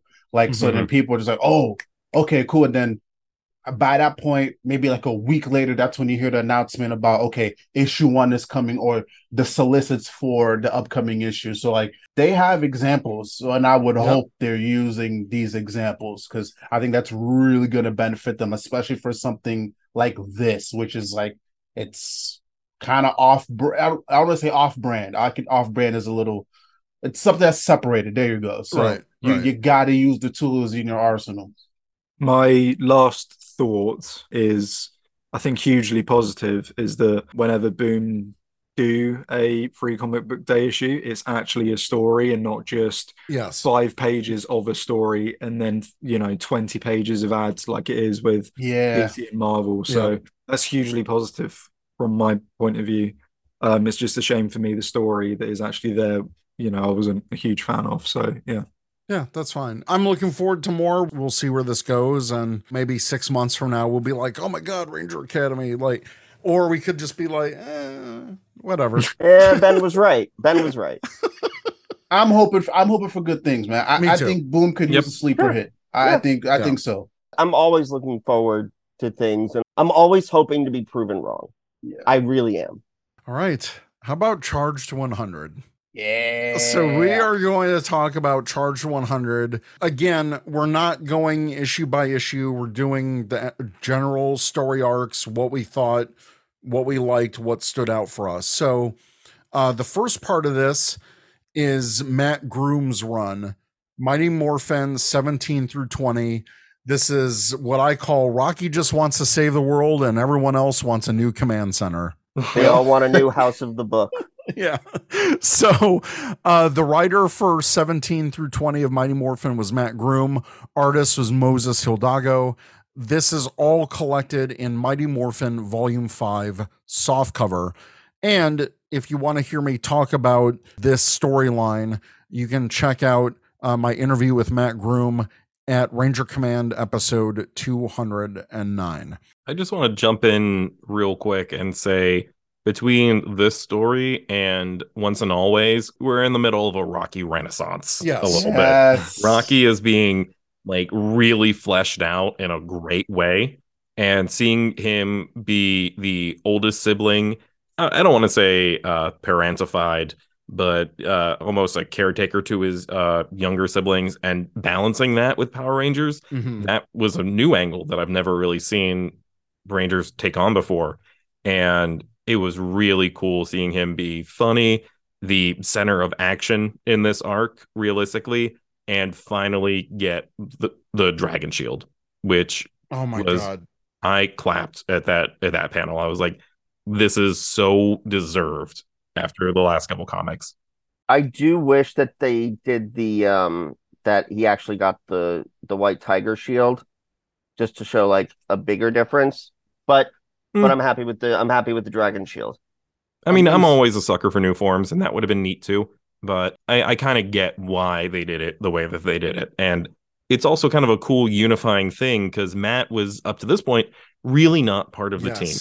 Yes. And this Yeah. real this arc specifically was his first step to being a Zordon team Power Ranger and not just Promethea. And after this, Tommy kept inviting him to missions, including Yeah. him Yep. more. And Mhm. Zordon was also being more accepting and everything too. And there Yeah. was a lot of Zordon learning and kind of taking a step back and being humble. Like Yes. there's Mhm. there's Yes. a conversation between him and Grace that was a long time coming. Yeah. because the command center was destroyed and he was in her debt because he needed Prometheus' help. And this was such a humbling moment for Zordon. And he kind of got fact checked, which I liked. Matt is Yeah. so good. He's really good. He is really good. I liken his writing for Power Rangers basically taking a drop of paint with a with a small idea and seeing how that paint radiates on the page. Mhm. And it, it Mhm. and it basically started with okay, well, what if Rocky has siblings, which which was something that was mentioned on a previous SDCC San Diego Comic Con at home panel. Steve Cardenas mentioned that that was part of the script originally, and they now decided to turn it into a comic, which is great. I really like the idea that Matt basically said, like, oh, well, let me take my knowledge of the show, let me take my knowledge of like the comics so far and how Zordon has been and how Matt has been and how Rocky has been and everything. And let's just like really flesh it out and show like that there has been consequences and everything.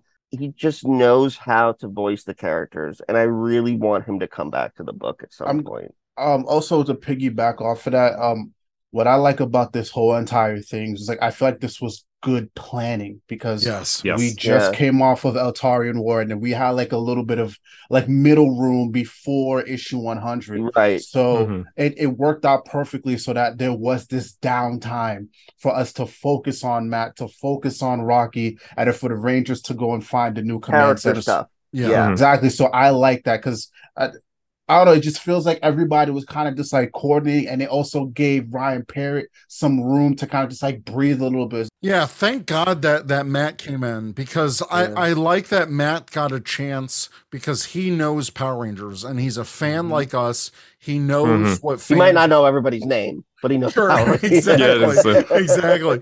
But admittedly, he said that Rocky was not his favorite character in the show, yeah, and him writing Rocky made Rocky his favorite. yeah. And I love that because it I fleshed out Rocky so well. We get to know his entire sibling and family structure and how he balances that with being a ranger and how tough it is for him. And I love that he's trying to hide his identity from his family while all this is going on. And he's relying on people like Grace and Matt and other adults while he takes care of the situation with King Aradon. And what a cut to use King Aradon. Deep cut. I didn't even realize it's a deep cut until someone said it on Twitter, I Yeah. think. And I was like, oh my God. Was sorry, what is what is this deep cut? Because I thought he was original. He is the father of Archerina. Archerina. Archery. Yeah. Oh, okay. He is mentioned in one line of Zero. Zeo. Wow. Yep. Okay. And Matt took that one line and made this guy be the main villain for this. And I, I love that. Mhm. I thought that was brilliant. I'm glad they didn't use King Mondo in the Machine Empire. Yeah. Like I know all the covers kind of showed cogs, and I think that might have been like a oh the cover artist needed more time and they didn't finalize the design for the little for the two little wheel people. things. Yeah. Um, but King Mondo, whenever he kind of came, the first episode of Zeo, I remember him looking at Earth and kind of being like, "I'll conquer it. Look at this planet." It, it's nice to know he wasn't here once before and ran away and came back. right. It right, it makes yeah. more sense that they bring in someone else who maybe you know complained to King Mondo about these Power Ranger guys, and King Mondo's like, "Well, I'm better. I can do it." Like I can build off of that a bit more in my head yeah. than if Mondo was there. The one thing I didn't like about this arc were the speech. This is a little bit of a nitpick, but the speech bubbles for King Ardon. It was this red on black, and it was very hard to read it. Mm. I think that that was just a very poor choice. Yeah, Yeah. I'm looking at it now. Yeah. Yeah, kind of that red on black is just like a little like, whoa, it, it takes you a bit to adjust. There were some moments where I was like, "Oh, is there even a speech bubble there?" One thing I I did, and I want to give a shout out to Moses Hidalgo because All the Dragon Ball Z references.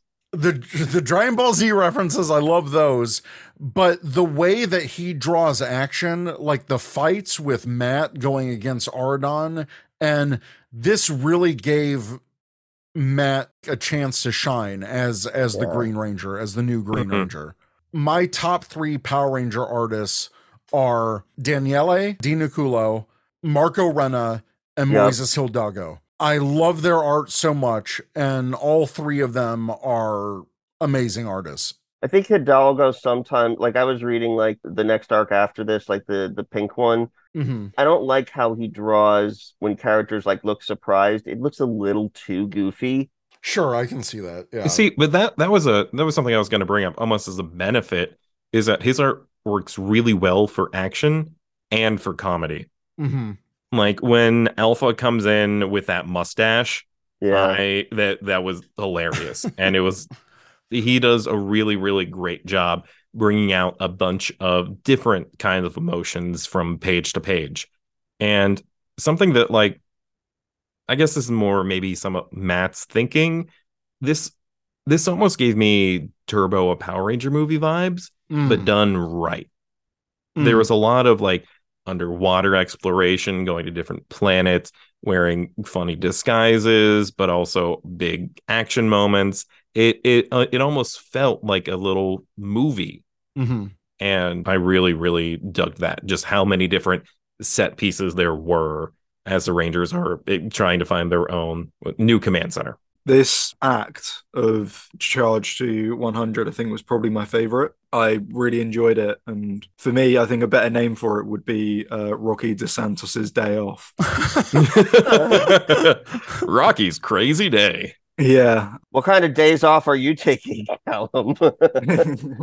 I agree with Matt, though, in terms of like Rocky has just, to me, always been a background character. hmm even when he's talking, I'm like, sorry, who are you? So this story arc, I think, gave him actual purpose, which is actually really nice to see. And I would say his relationship to Matt is very similar to Jason and Tommy in that Matt is Jason and Rocky is Tommy. So Mhm. Matt sort of showing him the ropes of how to be in this friend group, I suppose. Because I know that obviously Rocky always doubts himself, especially with Jason. And Mhm. now that obviously Rocky being red isn't a leader.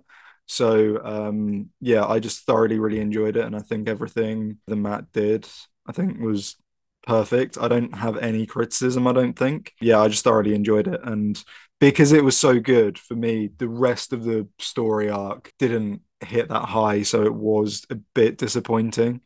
Um, especially with Ryan's writing. I could tell he was very much burnt out because to me, the whole story arc was very similar to Necessarily Evil. But for this story arc or for this act, I thoroughly, thoroughly, thoroughly enjoyed it. One thing I really appreciate about Matt and this story in particular was the chance to bring in and use elements from future seasons. We got the Lion Galaxy.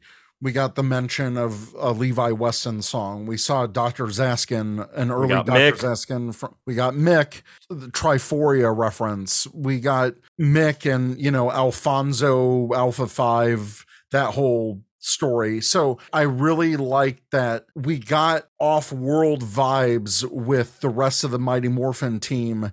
Like they got to have their own Omega Ranger adventure, essentially, and they got to pull off a heist. And everyone loves a heist.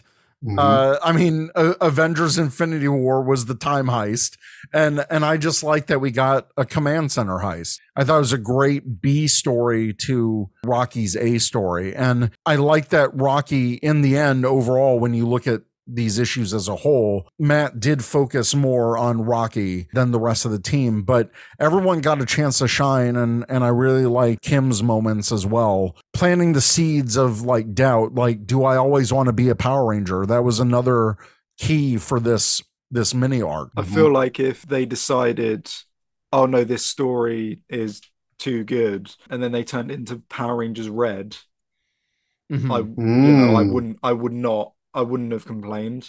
Um, Yeah. you know, because obviously when Power Rangers Pink came out, I don't know, Eric would know more than me, Mhm. but obviously Power Rangers Pink insinuates they would do a Power Rangers Yellow, a Power Rangers Black, a Power Rangers Blue, a Power Rangers Red, and obviously that never happened. So if they, if Matt wrote this and Boom were like, oh no, we're gonna hold back on this and we're gonna release it as its own thing and then make it five or six issues, I wouldn't complain. Mhm. Um, I I enjoyed it that much.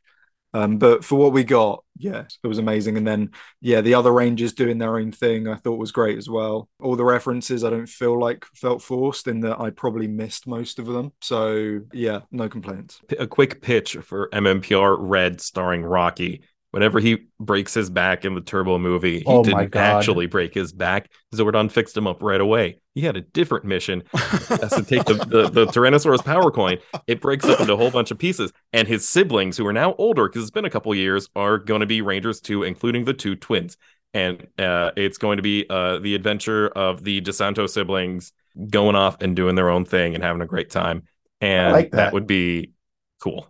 That'd be really fun. It's not going to happen, but that that's my pitch. Yeah. I want to say this also. What I like about this little mini arc is that um the Rocky stuff I enjoyed, and it's nice that I got to read Inferno Girl Red right after that, so I could Yeah. get more of um Of Boom's Matt's writing, yeah. So like now my mindset right now is just like, listen, if there's somebody that's gonna do an unlimited, it has to be Mat Groom. If it's Yes. whether it's like a one Yeah. shot or like at least a mini, I think Groom at least deserves a mini.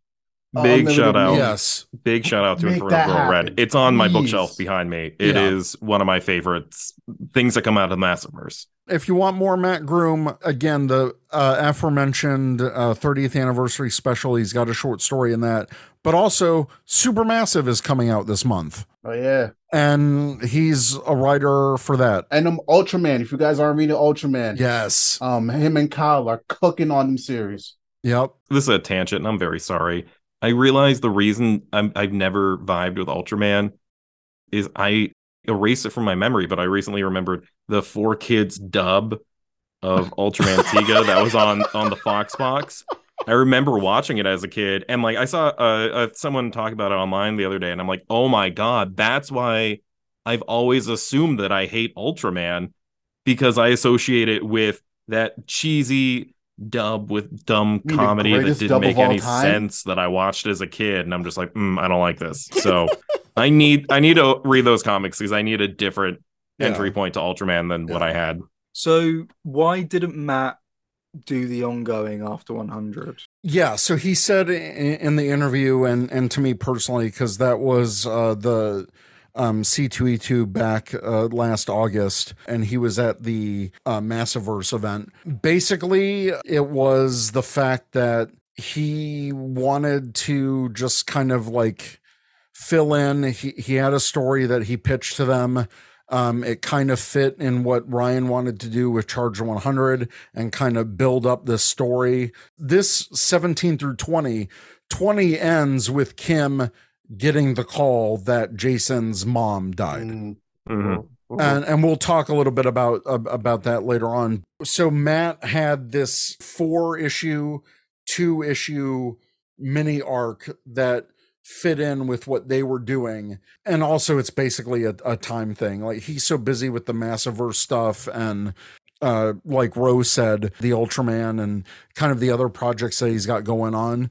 Uh but he did say before Melissa was announced, he told me, he's like, I'm not going to say who the next writer is, but I really trust what they're going to do. And they are the only person that I would probably trust, like to carry on Ryan's threads and like threads I started and all that stuff. And we got Melissa, and I think she's killing it. I'm going to say this, and it's going to sound like a critique, but I truly do mean it respectfully. Matt's job was to stall. Yes, You know, Mm, the yes. Omega Rangers were the Yeah. ones driving the plot to issue 100. to the Death Ranger. Everything plot Palate relevant cleanser. happened in Power Ranger. Yeah, after the big thing with Eltarian War, it was meant to get the Rangers back to their status quo. And Mhm. in real life, to give Ryan Parrott a f- break because he was writing two ongoings and to try to plan all of this. He said in that interview that the only thing that Ryan gave him as a direction is I need the characters to be at this point at the end of this issue. Whatever else you Mhm. do, that's your thing. Exactly. He was very well done, Yes. but it was stalling until the two series can come together at one point. Yes. And again, good planning. You don't get this without everybody being on the same page. So Mhm. I want to give kudos to Ryan, Melissa, Matt, Daphne. Hidalgo, everybody The involved. whole team, The whole- everyone. the whole team. yes. this really was great. Now we're going to talk about Power Rangers 17 through 20, which I'm calling the Omegas are going to save the universe by counting down to Andros. And plus, at the end, Power Rangers 20 is the funeral. So the Omega Rangers go back to Earth and kind of set up this this next uh, arc in Mighty Morphin.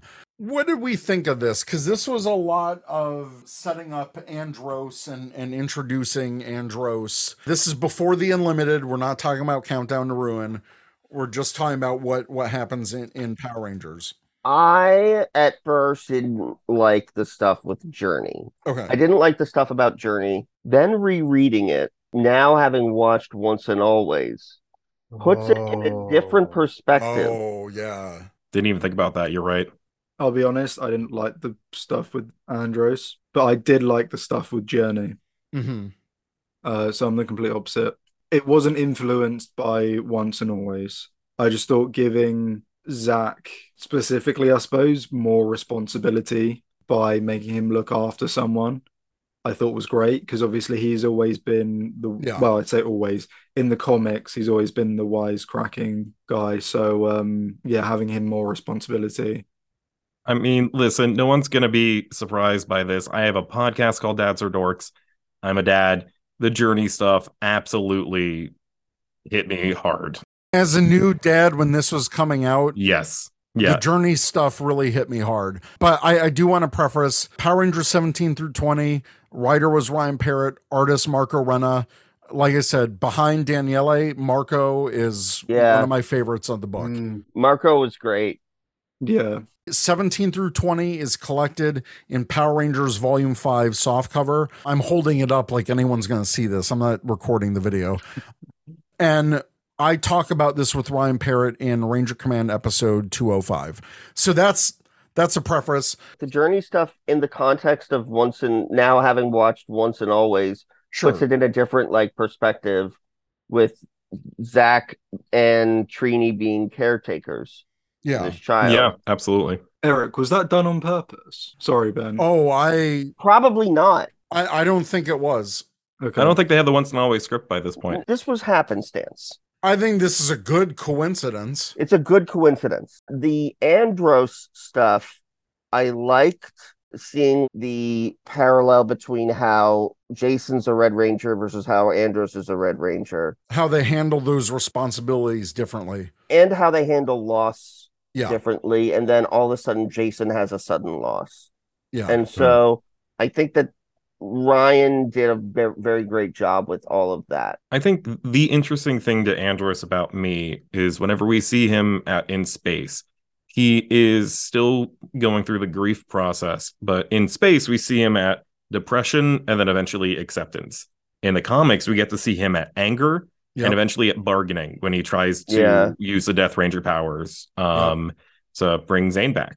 So we get to see a totally different Andros that still vibes with where he ends up when we see him in the show.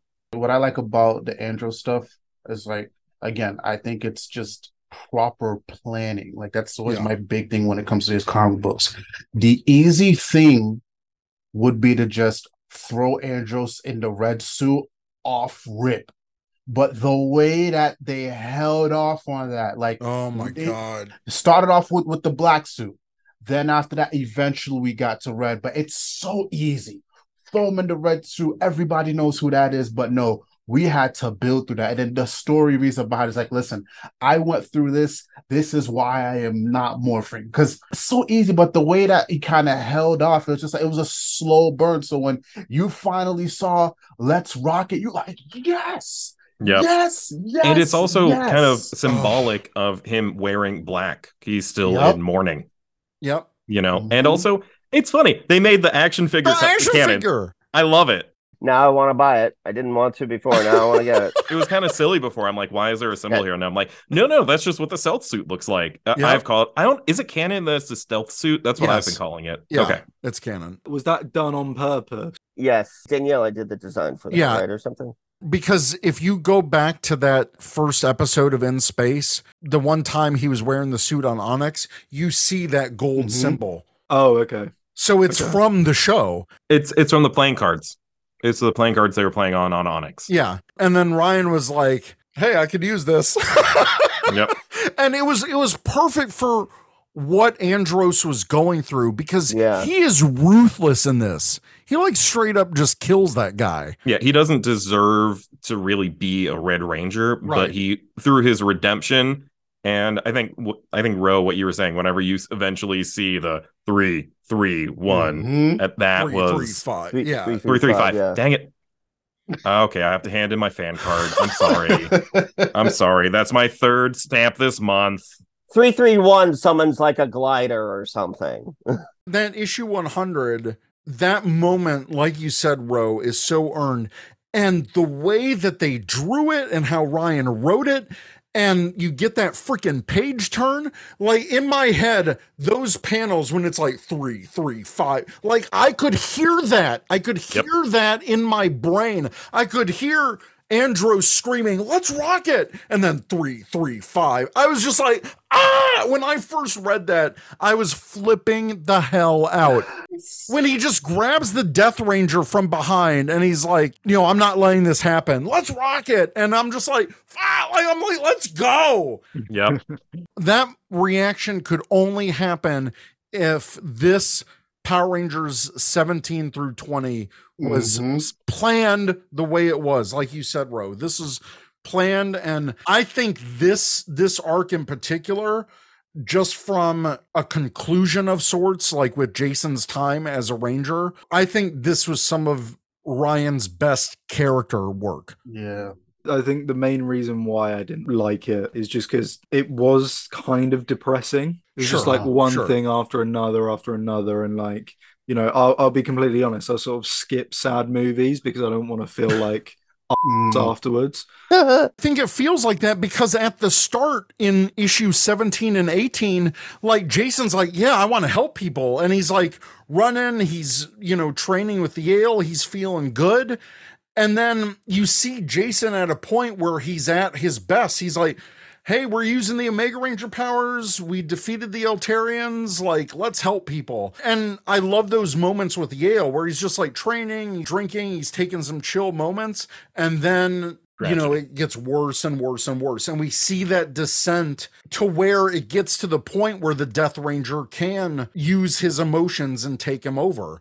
And so I totally get what you're saying, Callum. It, like to see that descent of Jason when it he finally feels on top of the world, it sucks. Yeah, yeah, it does. I can't remember if it was here or on my um stream uh, with Ben, but I don't know what I wanted post Altar. I, I for some strange reason I got like hints that something is gonna happen to Jason because I think we we already know we're at this point now where there's a, a middle period between when he leaves becoming a ranger and when he becomes uh, the Gold Ranger, and I like that this is the path that they went to because I think it was only a matter of time for something to happen to Jason for him to step down officially, and I I needed that because again everybody was always wondering what happened with him in between his Ranger like MMPR and Zeo. So the fact that we're getting that and he had to reach that low, I agree with Callum. There were times where it was like, I'm sad. Yeah. But, it, but again, it's it's all part of the journey as well. So I, I appreciate that. Also, can we talk about like the really cool bookend of like the beginning of of the Mighty Morphin split Power Rangers series? We got Astronema, and now like we've got Andros here, and it's it's really cool. It's almost tragic that they never like talked about the fact that they kind of know that the the Omegas kind of know each of them. I love know- that they were two ships passing in the night. Mhm. That's what it was. Yep. And then we do get to issue 20, which is the the funeral issue. I thought this was handled very well. I really liked that Ernie got a chance to talk Yeah. with Jason. Yes. I'm not gonna lie, I almost I almost cried at that because we haven't seen Ernie in a while, but we know from the comics how influential Ernie was for that early part of Jason's life hmm and how much of a father figure he was for Jason when his father wasn't really always there for Jason emotionally. I really like that. The Rangers often say Zordon is seen as a father figure, Mhm. and I almost disagree with that. Zordon's almost more like a coach. Zordon gives him a lot of advice and training, but Ernie is the one who fed them, made sure they were taken care of, watched over them whenever they were in the juice bar, Mm. and was a good listening ear. I was about to say Ernie's an uncle, but this is you're no, you're you're more right. Yeah, it's something he doesn't get a lot of appreciation for. So I'm very glad that he got this moment in issue 20. But also in issue 20, not just with Ernie, Jason also has that conversation with Zordon, which is another very strong conversation about Hmm. like what am I supposed to do as as a ranger? Like what But that's what I'm saying. Yeah. The, the conversation with Zordon is focused on his job as a ranger right in relation right. to the tragedy he's going through. Whereas Ernie was more concerned with Jason as a whole person. Mhm. again, um, I, I know I'm, I'm gonna keep using this word a lot. Um, planning. I know, um, there's always this big distinction between you know people who write for trade or who write for you know the month to month, month or the biweekly. I like that. I. We kind of had to wait a little bit before we got the next installment because Yeah. it's almost like real life. It's like you don't get the. It's a process. It's a slow burn, you know, to go through death and the fact that we had to wait like it's it's like it's almost like you you're going through that death with him so i i really like that it's like there's almost like an emotional aspect because i know we we talk a lot about oh they need to do this for the month to month you know Right. the previously but you know what i kind of liked it for this at least for those couple months where we didn't get that previously or whatever it's like you just had to wait for the next issue because you got the stinger then next month's like are you kidding me like Yep. I, I, I, that felt like I went through a, a, a loss as well because of that. And and the fact that Power Rangers 19 ended with Jason just in a fetal position on the ground. Mm-hmm. And the same month in Mighty Morphin where Kim's like, "Oh, it's Jason's mom." And we're like, "Mom?" cuz we were all expecting because his dad was already sick. And mm-hmm. it's just that like that subverting the expectations and doing that little bit of a twist where you're like, you know, Jason's already going through this with his dad emotionally. And now you're going to rip the one other support of his family. And it is sad, but that's Ryan's analogy throughout this entire thing. It's like Mighty Morphin Power Rangers was high school. The Omega Rangers first getting their powers was like, you know, going off away to college. And this is them kind of graduating into adulthood. And I know in the timeline of the show, you know, technically they're still high school juniors or seniors, but the way that all these events are forcing these characters to grow up quickly which is a big theme in Power Rangers not only the TV show but even in Melissa's run these these are children warriors essentially. And there's there's an emotional toll that they have to balance with not just being a Power Ranger but with family and uh schoolwork as well. I like the fact that that's happening because again, it's like when we're watching the TV show, maybe back when we were growing up, like we we didn't really think about it like that. We just thought it's these kids who are just morphing and they're just kicking behind. But now when we're reading the comics, it's like, okay, it's these kids who are morphing who also have to deal with real life because now you're starting to see the cracks with Kimberly.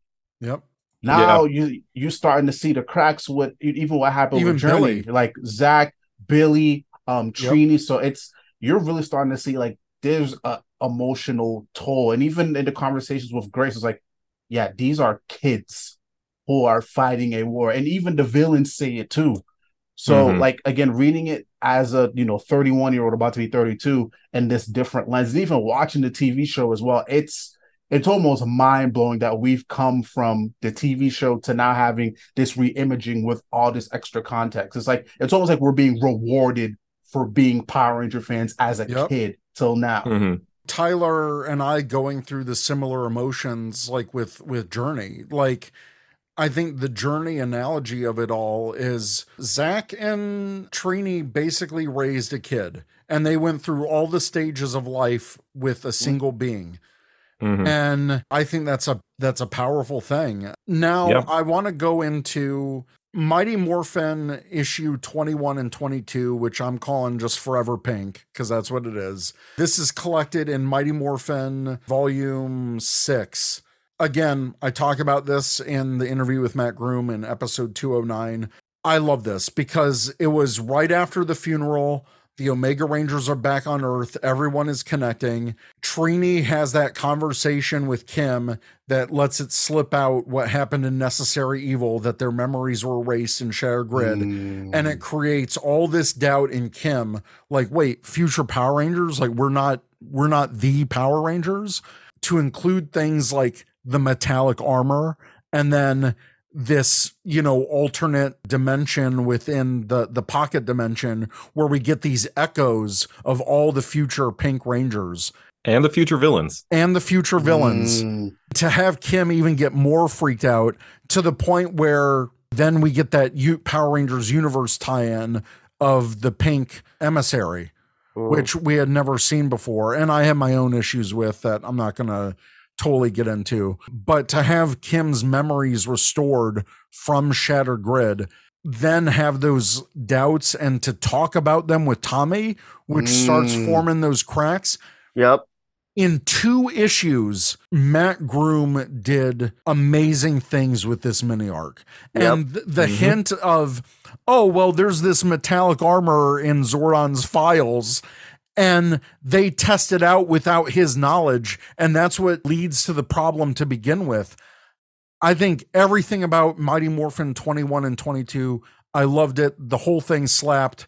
It should be illegal for somebody to write two great issues back to back like that. Because now, when mm-hmm. you spoke about it, like I have the floppies here, but Yeah. in the back of my mind, I thought this was like three issues. No, this was just This was this is two. Just two issues. Yep. Two incredibly solid issues for Mat Groom. I fully understand Kim because I'm a massive pessimist, and if someone came up to me and said, "Oh, there's future, there's future Callums," I'd be like, "Wait, am I going to die? Oh, I'm dying. Great, fab." So, um, yeah, I fully, I fully, uh, yeah, I fully understand what she meant when she was like, when she was having a little bit of a panic attack and So I think this was probably my uh, second favorite act, Mm-hmm. 100%. I wasn't really a fan of the echoes of the Pink Rangers, but the echoes of the villains I thought were really cool. Oh my god. Um, Mhm. yeah, I thought they were really cool, and they didn't, as far as I'm aware, they didn't say who they were. I don't did think they? So. Let me see. I got I got it right. I mean, we don't know who they recall. were, obviously, reading them, but I don't think they actually said, "Oh, hi, I'm Rancic." Yeah, I'm they didn't fighting-" say. they didn't I'm say cool. their names. Yeah, that like that's really cool. Right way to do it. Yeah, I, I thoroughly enjoyed it. I'm looking Um, at that now. They didn't say their names. Holy shit. They was just going off we as fans knowing who they were. Yeah. Mhm. And I and you know what the other thing too, we we were talking about um Kim and and the cracks, but I think on the flip side, everything that happens in season three kind of feels more earned because then Yes. it's almost like I can leave. It's like there's a confidence that regardless of if I'm Pink Ranger or not, there's somebody else, whether it's a, diff- a different form or a different Yeah. person, somebody's going to take my place. And then I can Yeah. kind of step back and, if need be, because we already know everybody comes back some way or another. We don't have to get into that conversation. But Mhm. at least now we know there's going to be maybe a scenario where, you know, Trini or and or Zach and or Jason can they can both just chill because they know the battle continues. Yep. Evil is always going to be evil, but the Mhm. fight is going to continue on with other people. So like it's it's almost like a it's like a double edged sword at, at the same time. If that makes sense. Yeah. And it also kind of, I know it's not going to happen in the comics anytime soon, but it does build foreshadowing for Cat. Yep. It does. It does Yep. make so much sense that uh, Kimberly feels okay breaking up with Tommy and leaving, and for Cat to come on. And I know you have to get through the whole Ninja Quest thing. Maybe they'll do another time jump like what they did after Shattered Grid to get to that point. But like, I think at this point, if there were to be another huge Universal event, and afterwards they just jump forward to Cats on the team. I think that Mat Groom has done enough here to establish that to make that make Mm, narrative me sense too. without having to rehash stuff from the show. I'm ready to go to the ninja stuff, honestly. After Melissa's done with Darkest Hour and everything, I want us to move a little bit more Yeah. forward. I want Matt to have green ninja powers. Yo, Um, God. I want it. I don't care. I That want would it. be That'd be cool. I, I want it. I don't care if it makes sense. I want it. I'm not disagreeing with you. I'm not disagreeing with you. I've seen so many fan cosplays of Ninjetti Green. If they Oh, yeah. make that happen in the comics, holy cow. And Hasbro's already slap happy with re-releasing the Ninja fig Ninjetti figures. Like, It's just, another one they can do. Why the hell haven't we had a new Green Ranger Lightning Collection figure yet? What the hell are they Oh, waiting that's- for? I know, I know. That's a, or, or even Omegas hasn't officially been announced yet. So I, I think Josh leaked the Omegas. yeah, that's why I Yeah, said yeah. officially. Oh, uh, sorry, I missed that. because to bounce off of what you said, Tyler, we don't know what the state of Matt is. That I'm I want that too because I think I've grown to like Matt. I, I was on this podcast saying they are going to kill him. They did not Yeah. kill him. I actually think after JDF's passing, I don't think that we're gonna get another Ooh, character I didn't as think about the that. Green Ranger in a figurine capacity. I don't think it's going to happen. They did the make the new Green Ranger statue. That statue Mm-hmm. is is for pre-order. I don't know if it's exactly out yet, but yeah. So they're willing to do merch of Matt. Yes, but I don't think that they're gonna put somebody else's head. Well, they also traditionally don't do head sculpts for comics. Well, they did do it for the color swap and Lord Drakkon. Well, Lord Drakkon also had a physical appearance, like Yeah. the physical appearance in, from JDF. So Yeah. I think what they do is make if Matt ever had a figure, I think they'd make him a Comic Con or an event exclusive, and then have him as a standalone release without a couple of accessories. Mhm. yeah, And that's what they Mm. do without without a head.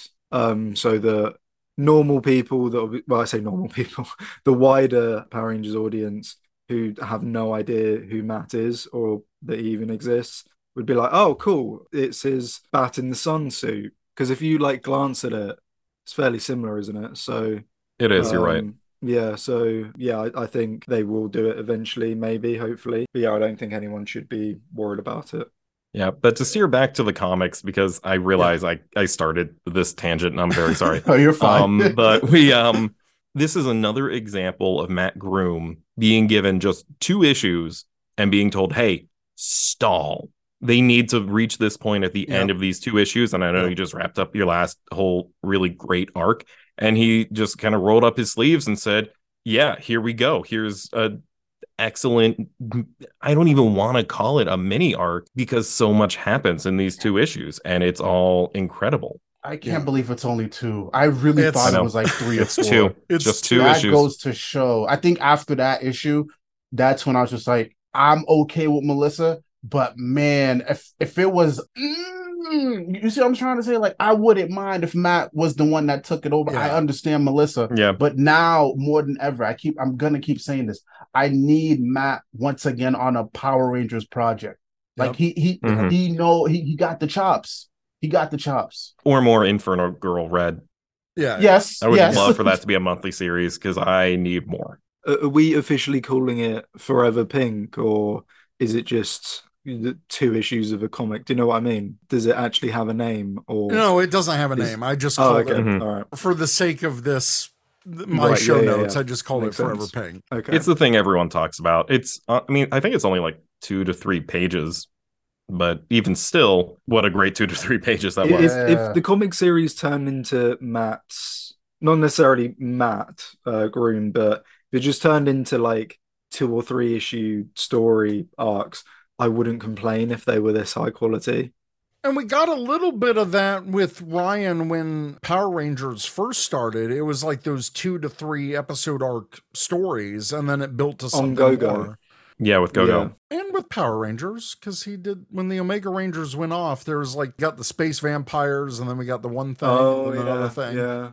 Yeah, sure. I think for me it would be more easily digestible Yeah. than your necessary evil, which is you know back and forth, back and forth, back and forth between like two eras, I suppose. I think with whatever, you know, Melissa's doing with Recharged and then Darkest Hour, because we don't know how long she's going, I would appreciate if after all the Dark Spectre stuff, like Ben said, we do get maybe a time jump and then like what you guys are suggesting, these two or three mini arcs where it's like self-contained stories. Necessarily, I don't want a huge event every other time. I don't want that either because it, then it won't be an event; it will just be every day. Yeah, Yeah, do more yeah, so- character driven stuff. Yeah. Yeah, because that's what made if we Go could Go get so more good. of Matt type Yeah. runs from Yeah. whoever writes it, I would appreciate it because it. that's what made Go Go so good. Is that Yeah. realistically hmm. the book is Yeah. kind of pointless. That sounds awful, but like what made it amazing? It was their day today. Yeah, Yeah. exactly. Yeah, it didn't have to have an overarching Yeah. plot.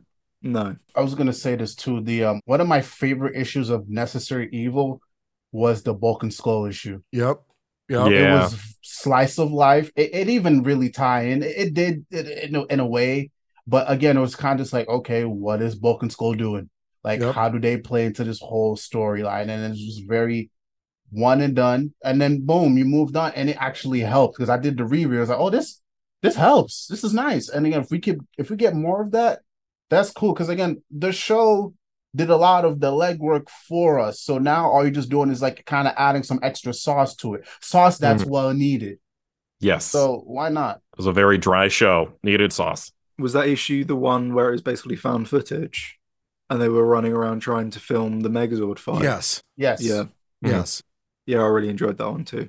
Did that end with the Candace reveal? I believe What the the so. necessary evil one? That she was an Eltarian? There was His that Vulcan's- girlfriend, Skull's uh, girlfriend yeah, Skull's girlfriend turning into turning into an uh, blue. Eltarian at like the there was an issue that was the stinger at the end of an issue. I couldn't No, remember that was the second issue of Necessary Evil. Oh, okay. The Bulk and Skull issue, kind of like what with Kyle did, like every five issues or whatever, there was kind of like a mini break Mm, uh, yes, or a okay. focus. So Gotcha. that was gotcha. kind of a similar thing. Now, before we get into the last part with Power Rangers 21 and 22, I briefly want to touch on the Unlimiteds. I know this is going to be a huge discussion, but to supplement this charge to 100, we got Power Rangers Unlimited Countdown to Ruin. That was Marguerite Bennett coming back uh, with artists Anna Chandra and Giuseppe Cafaro. Uh, this was also collected in Mighty Morphin Volume 6. And then uh, similarly in Power Rangers Volume 6, Power Rangers Unlimited Death Ranger, which was written by Paul Allor and artist uh, Kath Lobo. That was collected in Power Rangers Volume 6, and that's to round out. So, volumes 5 and 6 of both series is pretty much covers whatever we're talking about. I'll say it right out the gate. I did not like Countdown to Ruin. No, Me I didn't either. Um, Mhm. It was It was bad. It was real yeah, bad. it was. Oh, it felt like fan Sloppy. fiction. I knew what they were trying to do to connect the past history with with Zhane and Andros, and I appreciated them trying to fill in those gaps of the story. But for me, the biggest disconnect, which I thought was more egregious than the writing, was the f- artwork. This was terrible. Yeah, the artwork was bad. It was inconsistent too. To split it between two artists who have so disconnecting art styles was terrible. And The- the, the big draw of it too was to see the previous in space team. And we only got to see half of them. They really flopped on the majority of the old in space team members because they Yeah. the art was inconsistent. You, you- like between characters, they weren't given any characterization really. They were just given faces, and you weren't even sure which ranger was which which color.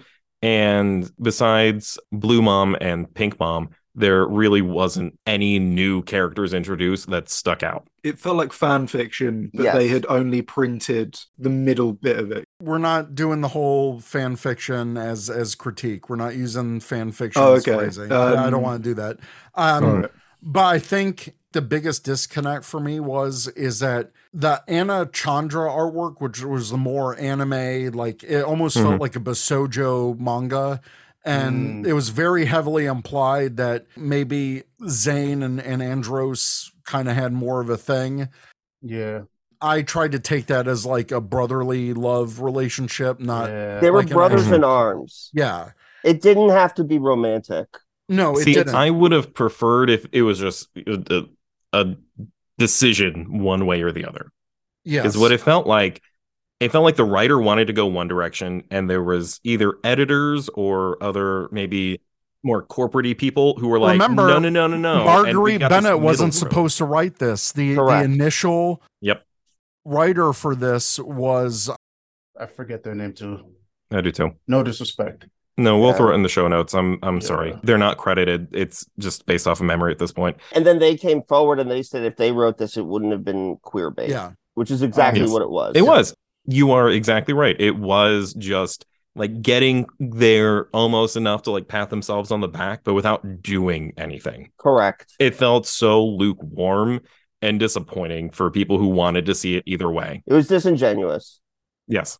I, I would be open to them being in like a same sex relationship if it was at all hinted in the show, but it Right. wasn't. It wasn't. Zhane, Zhane was having a thing with Ashley, and so did Andros. So like, No, Zhane with was with Astronema. But Zhane was also trying to steal at Andros's. Oh, was he? I thought Ashley had a crush on him, right? It was implied. Remember, he ate the cupcake. Okay. It would be funny though if Zhane flirted with both the brother and the sister. he was just attracted to that type and didn't realize it until later. I think that'd be a funny angle, but it, like I said, I just I wish they had decided.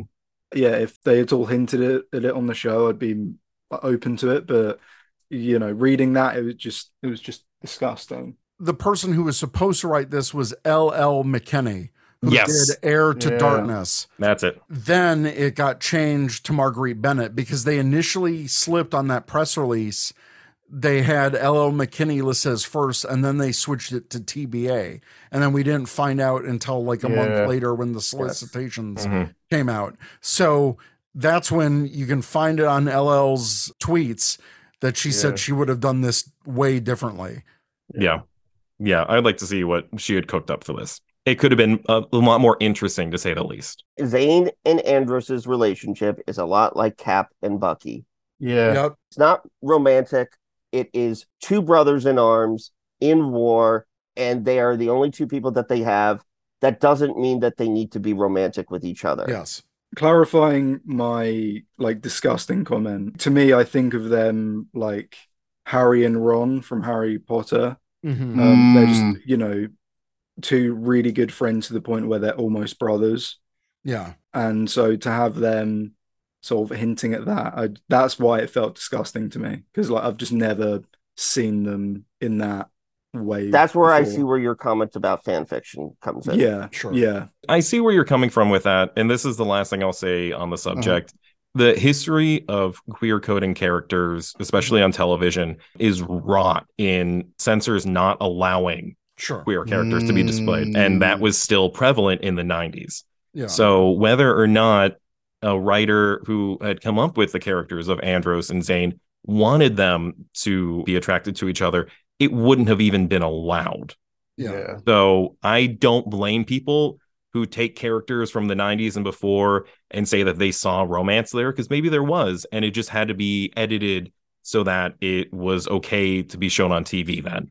I want to make it clear if you see more in this relationship and you take it a different way, I'm not going to take that away from Yeah. anyone. If you want to see representation where you see Sure. it, that's where Tyler's point is. Mhm. For me, I consider it like what Callum, what like Ben, what all of us are saying. Like I consider it that brotherly. We've been through the together. We're not related by blood, but The these war bond. events have Mhm. made us have this unbreakable brother bond. Yeah, I, so you know what the crazy part is? I actually feel opposite than than everybody here. I liked it. So in context, the previous issues coming out, Sure. I thought this was a nice buffer because again, like you got the introduction to the other in space team, and then you know you got to see how exactly you know Zhane ended up in the state that he was. in. So I think in context it worked. I like the events. It's just Yeah. the art pulled me so out of it. You get this Basojo anime style, and then you get this like, and that one panel where the pink and blue ladies, their faces are just. oh, I hate that panel. Unearthly grins. I know exactly what you're talking about. That was Yeah. God, I hate that.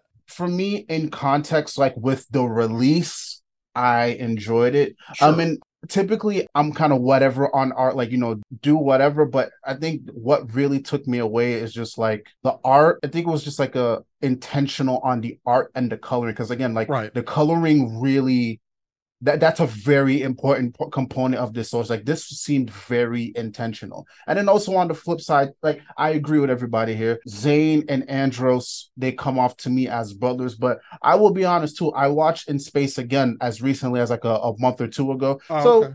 it was nice re- with that new concept. Like, oh, could this could this be? Hmm. So it was, I, I was kind of playing with it a little bit, but also at the same time too, it was like they're brothers, and I, it felt Yeah. intentional, and it wouldn't have unnerved me as much if we didn't have the tough on Twitter, because I think again that's what it kind of just showed me like a lot of unprofessionalism, and that's when Yep. it started going Mhm. off in my mind. Like, okay, what's going on here behind the scenes? Because my understanding was that everybody was starting to work together, but when I see that there's a there's a level of unprofessionalism I Yeah. can't stand from comic book writers. So if we didn't see that, I would have been all right with okay, cool. But the fact that we saw that and I was under the impression that it was one of my tweets that kind of sparked the fire, and all of a sudden the next thing I saw was that. I don't like that. I would rather us just us speculate versus the unprofessionalism Yes. coming in and then that's mm-hmm. fueling another another fire. But overall, I thought it was fine. having that doubt behind the scenes whether you know it was boom messing up a listing and then it plants that doubt and then you've got the writer that was supposed to write this shade tweeting after it came Mhm. out if we mm. didn't have any of that it would have been like you said Yeah. bro it would have been a different reaction from us but mm-hmm. now that there's there's a potential for a different story out there and maybe i could have liked it better Yeah. that sucks I saw that too with Once and Always when I think Mhm. Simon or someone tweeted out that there were about four revisions to the script. And there were some fans out there who were like, what happened to the other revisions? And it's like, it doesn't matter. It doesn't matter. Yeah. Every piece Yeah. of media that you read or watch or whatever has had revisions. It's had characters that were in it Yep. and were taken out. It's had characters who've did, done one thing and then it was decided to go another thing. That doesn't matter. That always mm-hmm. happens with every single piece of media that you will ever consume. Yep. Don't worry about it. I'm gonna bookend with this one. I said this on my stream. Ben was there too. It's like yeah. there is a fun to just having something and speculate. There's a f- that's part mm-hmm. of the game. That's part of why we're even all doing this as well. It's just like Yep. there's a certain fun to just you got this. Yeah. You got the final product. Speculate. I think the fun gets ruined Yes. when all of a sudden you're getting extra context that wasn't needed because now all of a sudden it's like oh, what what if this? What if that? Like it's fun for us to get it at Spiker. That's why I love doing this with you guys because we got a final product and Yep. then we can speculate and have fun with it. But you ruin it when all of a sudden it's like you you're throwing these other things out there. So that, that's my thing. But mm-hmm. again, if we didn't get that, I liked it regardless, but I would have liked it even more if we didn't get the extra context. Sure. Yep. And to kind of touch on that uh, with the next Unlimited that we're going to be talking about with the Death Ranger, I think there was a Boom Studio release at one point that uh, left in an old revision where there was another Omega. I think it was, they listed that there was like a team of six. One of the solicits said that there was a team of of six, Yes. But the solicits are written as the pitches are being sold, Yes. essentially. Yeah. What I was saying is that, like, because they released that, there were so many people on Twitter like, what happened to the six? What color was the six? What was the six person doing? That six Ranger doesn't exist Nope. officially. It was an Paul's idea. like, we dropped it. There's only five Omega. it was Rangers. dropped probably Okay, for a good. good reason Yeah. because it wouldn't make sense that there was another ranger power for omega to be teased and not used later right. it doesn't exist there's likely no art of this six No. omega it was just a line on a page or maybe something written up on a whiteboard when they were coming up with ideas And so much energy was devoted to the fan speculation just because they had like a typo, essentially. essentially yeah that is a waste of your energy and you're not appreciating the product for what it is. Mhm. Exactly. Yeah. And the opposite, I love Death Ranger. I love Yes. that we got the first Yes. team of Omegas. It really gives you the backstory to what this spirit inside the Omega Morpher is. Yeah. I really enjoyed this one. this was my favorite of the unlimited hands down Yeah. It was my second favorite. I wish the seeds for the Death Ranger were planted a little bit earlier Yes. in the main book, but otherwise it was good. I feel the complete opposite to you guys. there's always one there's always one Yeah. That's what makes this fun. I know. Yeah, I love it. Yeah, I I didn't need the backstory. I would have just been happy with not knowing who the first team were, and then Mm. uh, you know, I would have been more than happy speculating my whole life about who the originals were, and I just didn't really enjoy it personally. Yeah. But you guys I- crack on. Yeah, I see it as uh, also a parallel of what Jason and Andros are going through. It's all different shades of how people deal with loss, Yeah. specifically loss of a loved one. And Sparak, uh, Spark, I don't know how I say their name. I just Um, say it as Spark. Spark, yeah, and Spark kind of denying death and going through grief in a denial, I will overcome this kind of sense. I could definitely relate to the way that they're feeling, but they tampered with some dark stuff that you really shouldn't. But at the same time, it, it- at some point, at least in the back of my mind, I'm like, I get it though. Yeah. That's why I think I like this better because, you know, we deal with those ancient rangers, we deal with the lore of the Omega Rangers, and it adds, you know, a couple more alien species to the mix. You know, some intriguing species. Like one of them had like a hive mind, essentially. That was Spark, Yeah, Spark. The other one was what's her face with the third eye. the Purim and the implications of what their species goes through. And it was very interesting. And I hope we get to see a little bit more of like those types of, of, of races. But that's, I think, one of the greatest things about the whole Death Ranger arc because you're tackling a very high concept of death and grief and loss and how everyone processes that differently. Andros process it differently than Jason process it differently than Death Ranger process it differently. And I think to anyone who's lost a loved one, I read Paul Allor's tweets after this came out. He wrote this after he lost, I think he lost his mother. And then mm. he had to write this. So he's writing this from a raw emotional perspective, and it comes through with the Death Ranger. And Yeah. I, I think using your pain to process that grief through a creative outlet is like the fourth way that people can deal with loss. And so, even from a creator perspective, like how it parallels, I thought was really excellent. What I like also, and this is kind of one of the other reasons why I like the other one, Countdown to Ruin, is because it's almost Well, kind of to bounce off of uh, maybe what Callum said and somebody else, it's just like there wasn't too much time for us to get introduced to like these other teams. That's a plus and a minus. Like plus side, just like okay, cool. We know they're there. We have like an I a brief idea of what they're like, but also I think in the grand scheme of things, I like that both books were kind of uncomfortable reads because again we are dealing with you know like death and, and all that like i'll be honest with you like thank god i read other comic books because if i just ended the night on death ranger i would have been depressed. I needed a palate cleanser. yes. Yeah. i do appreciate that. Like it's more of an uncomfortable read and it almost ties into like how uncomfortable both the main books were at the time. So i, I appreciate that because not everybody can tackle death. Not everybody can, can tackle social issues. But the way that both of those books, in my opinion, were handled is like I, I appreciate that a lot. And again, it adds like that whole conversation of you know Power Rangers needs to be more mature. That was as mature as you can get, Yep. honestly. 100%. We'll briefly touch upon the Power Rangers 21 through 22, uh, which I'm calling the Death Ranger Strikes Back. Uh, again, Ryan Parrott, Marco Renna, collected in Power Rangers Volume 6. That's why I'll, I'm saying that we're going to come back more quickly, like in the next month or two, because we'll talk about 100 and Melissa's run together, because Okay. that's the launching off point.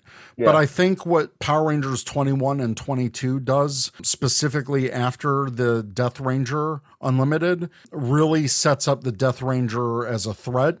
And I love this setup for because these were like the final two issues, and 22 was literally the penultimate before issue 100.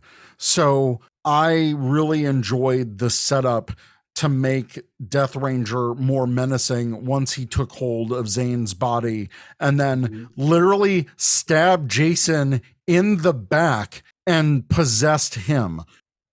I really, really enjoyed all of this. The design of uh, Jason as Death Ranger is Good possibly lord. one of my favorite designs to come out of the comic books. Yeah. It's so threatening. I mean, I love the effect of the Death Ranger teeth appearing on anyone who's even a little bit possessed. But Yeah. Jason going through the entire transformation was Where it's a merging of the both of the Omega powers was Yeah, really crazy. What I like about you know the last two issues, I don't know, even Melissa, I see it now in her run. Like it's it's an almost gives me like season finale feels. It's just like I it's just like almost something lingering in the back of your head. And then for Melissa to take that and bring that energy to her run as well, it's just like I Yep. love it. It's like it's it's gnawing at the back of your head and what how Andros came together and, and you know and the connecting thread in all of this that they've been hinting at years in the specials and the main Yep. line is that thread and that threat of Dark Spectre. It is Yeah. this has been building for three Yep. plus years. Mhm. And that's why I'm so excited for whatever this darkest hour is going to be because this is going to be the Rangers at the end of their ropes. And Rita has an army. And now, how can the Rangers get more support? there's a lot to be excited for. yeah. I'm like, bring Mhm. back, bring back the Solar Ranger. Yes. Yes, I would love the Solar Rangers to come back. I think that's why Power Rangers 20, 21 and 22, it's really that build up to one kick finale that Ryan does in 100. Mhm. And we'll do a deep dive into 100 in the next issue, but man, just the art and the battle for everything Death Ranger and how they possessed people and them taking down the entire Omega Ranger team and possessing them. Nothing is more freaked out to me than seeing Yale with like With the teeth. four-eyed skull and the Mhm. teeth in Yeah. that. Terrifying. That's that's just insane. Yeah, no, the art design of any possessed ranger. The zombies themselves are just kind of It was whatever. zombies. Yeah. They were whatever. They're zombies. They're fun, but the possessed rangers were really terrifying. Yeah. I think for me, just thinking about it now, one thing that would have been really cool, rather than possessing anything and everything, he could possess things that were dead in the morphing grid. So, like previous Power Ranger teams, they just appeared. Oh. Mm. Like as Hmm. specters in a way. Yeah, yeah. So, what was the team that Astronema killed? Um, Supersonic. Supersonic team. Yeah, if they appeared. appear- Oh yeah, yeah. Oh yeah, you're right. The thing that I had issue with is that it just turned into a, a zombie apocalypse. Um, Mm. So I feel like separate it slightly and make it more Power Rangers. I'm not saying everything has to be Power Rangers, but like Sure, I think sure, it would sure. have been really cool. Yeah, if Supersonic appeared, the team that she killed Use in every Sentai suit that never made it into PR. Right. Wouldn't that be nuts? Oh, that's why Yeah. they didn't have a show. They were dead. That's what, that's a Yeah. reason. who else is dead? Only two teams so far, isn't it? Yeah, yeah. yeah, but still, like that would have been really cool if they appeared and then Kim were like, "Oh, there were Ranger teams before us as well, and they're dead." Well, that's great. Everything I've learned is just in the bin for the minute. But you know, Right, which would kind of uh, reinforce all the struggle that she was going Mhm. through and kind Yeah. of confirm some of her worries. No, that that's interesting. Yeah. That would have been a, a heck of a lot of work for the artist, though. I'll, I, I will say that. That would have Yeah. been, ooh, and also with fans pointing out, like, hey, in the background here, I see you have supersonic red, but the visor kind of looks like supersonic yellow. It would have been a lot to do. I think Marco Renna crushed it. And he's Yes. actually the artist for 108 because, like, the main artist, Simone Gianfelice, takes a break. So. Hmm. The issue that is out at the time of this release is drawn by Marco Renna, and he freaking crushes 108. I cannot wait for you guys. I can't to wait see for that one. That sounds really good. So I think we're going to wrap it up. I'm going to give a chance for everyone to plug their um, other projects or social media. So Ben, what do, what do you got going on? Find me on Dr. Ben MD on Twitter. Uh, leave me alone. I'm playing Zelda. Uh, trust me, you'll get to Z- uh, Zelda right after this. I'm already firing it up. okay. Oh my gosh. Oh my gosh, yeah. Ben. That's why you've been so quiet. Um, you can find me on a Roliver Queen underscore on Twitter. You can find me on Roliver Queen reviews on YouTube. Every couple months, me, Ben, and a couple of the folk get together. So we we try to do like our own little kind of like branch off of this because Yeah, we yeah. we can't hold off. Like we this is like the, the main spot, but like it's like, dang, I gotta talk about these comics with the We're whole splinter of a squadron. yeah. Trust me, we'll be back in a month to talk about Okay. Melissa's run. I want to get caught up for us. I have a lot of great things to say about Melissa's run. That's all I'll preview with. We'll get off on there, like do like kind of like our own little thing. Yeah, for um, sure. but yeah, thank you. I love your countdown, like your monthly top 200. I like you doing Yeah. the reviews of that. So definitely check out Rose's channel. We'll link it in the show notes. Yeah, thank you. And again, thank you for having me. Oh my goodness, I missed this so much. I love you guys. This is great. Tyler, how about you? You can find me on Twitter at Stormbreaker and also on the Dads Are Dorks podcast, which releases every other week. We usually aim for Thursdays. And find us on Twitter at Dads Are Dorks and on TikTok at Dads Are Dorks. And the guys over at Dads Are Dorks are doing uh, massive verse uh, breakdowns every few episodes, I guess. We check in with the Massiverse very regularly, and Okay. we are planning another one soon. Excellent. And then, Callum, where can people find you? I'm back on Instagram actually. Woo! So Lightning Collection. So I'm reposting other people's photos to do with the toy line. Um, so that's great. Thankfully, um, I don't know when they introduced this, but at some point between me going on a hiatus and then coming back, they introduced scheduled posts, which has made my life so much easier. Yeah. So I'm just doing like group posts. And uh, yeah, they're going out. They they go out Mondays, Wednesdays, and Fridays. Occasionally, if I've got a problem with Hasbro, I'll usually rant about it on Twitter. it's PRL Collective.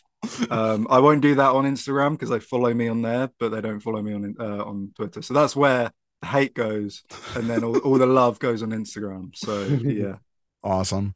Well, thank you guys. This has been a blast. And like I said, we'll return probably in a month or so with uh, our next review and we'll catch up on everything issue 100. Talk about Ryan's run a little bit. We'll briefly touch on the turtles, but uh, the main event will be Melissa's run. So, looking forward to talking with you guys then. yeah, it's gonna be great. All right. Thanks again, See you Eric. All right. Thank you for always having us. and, Absolutely. uh, putting up with me.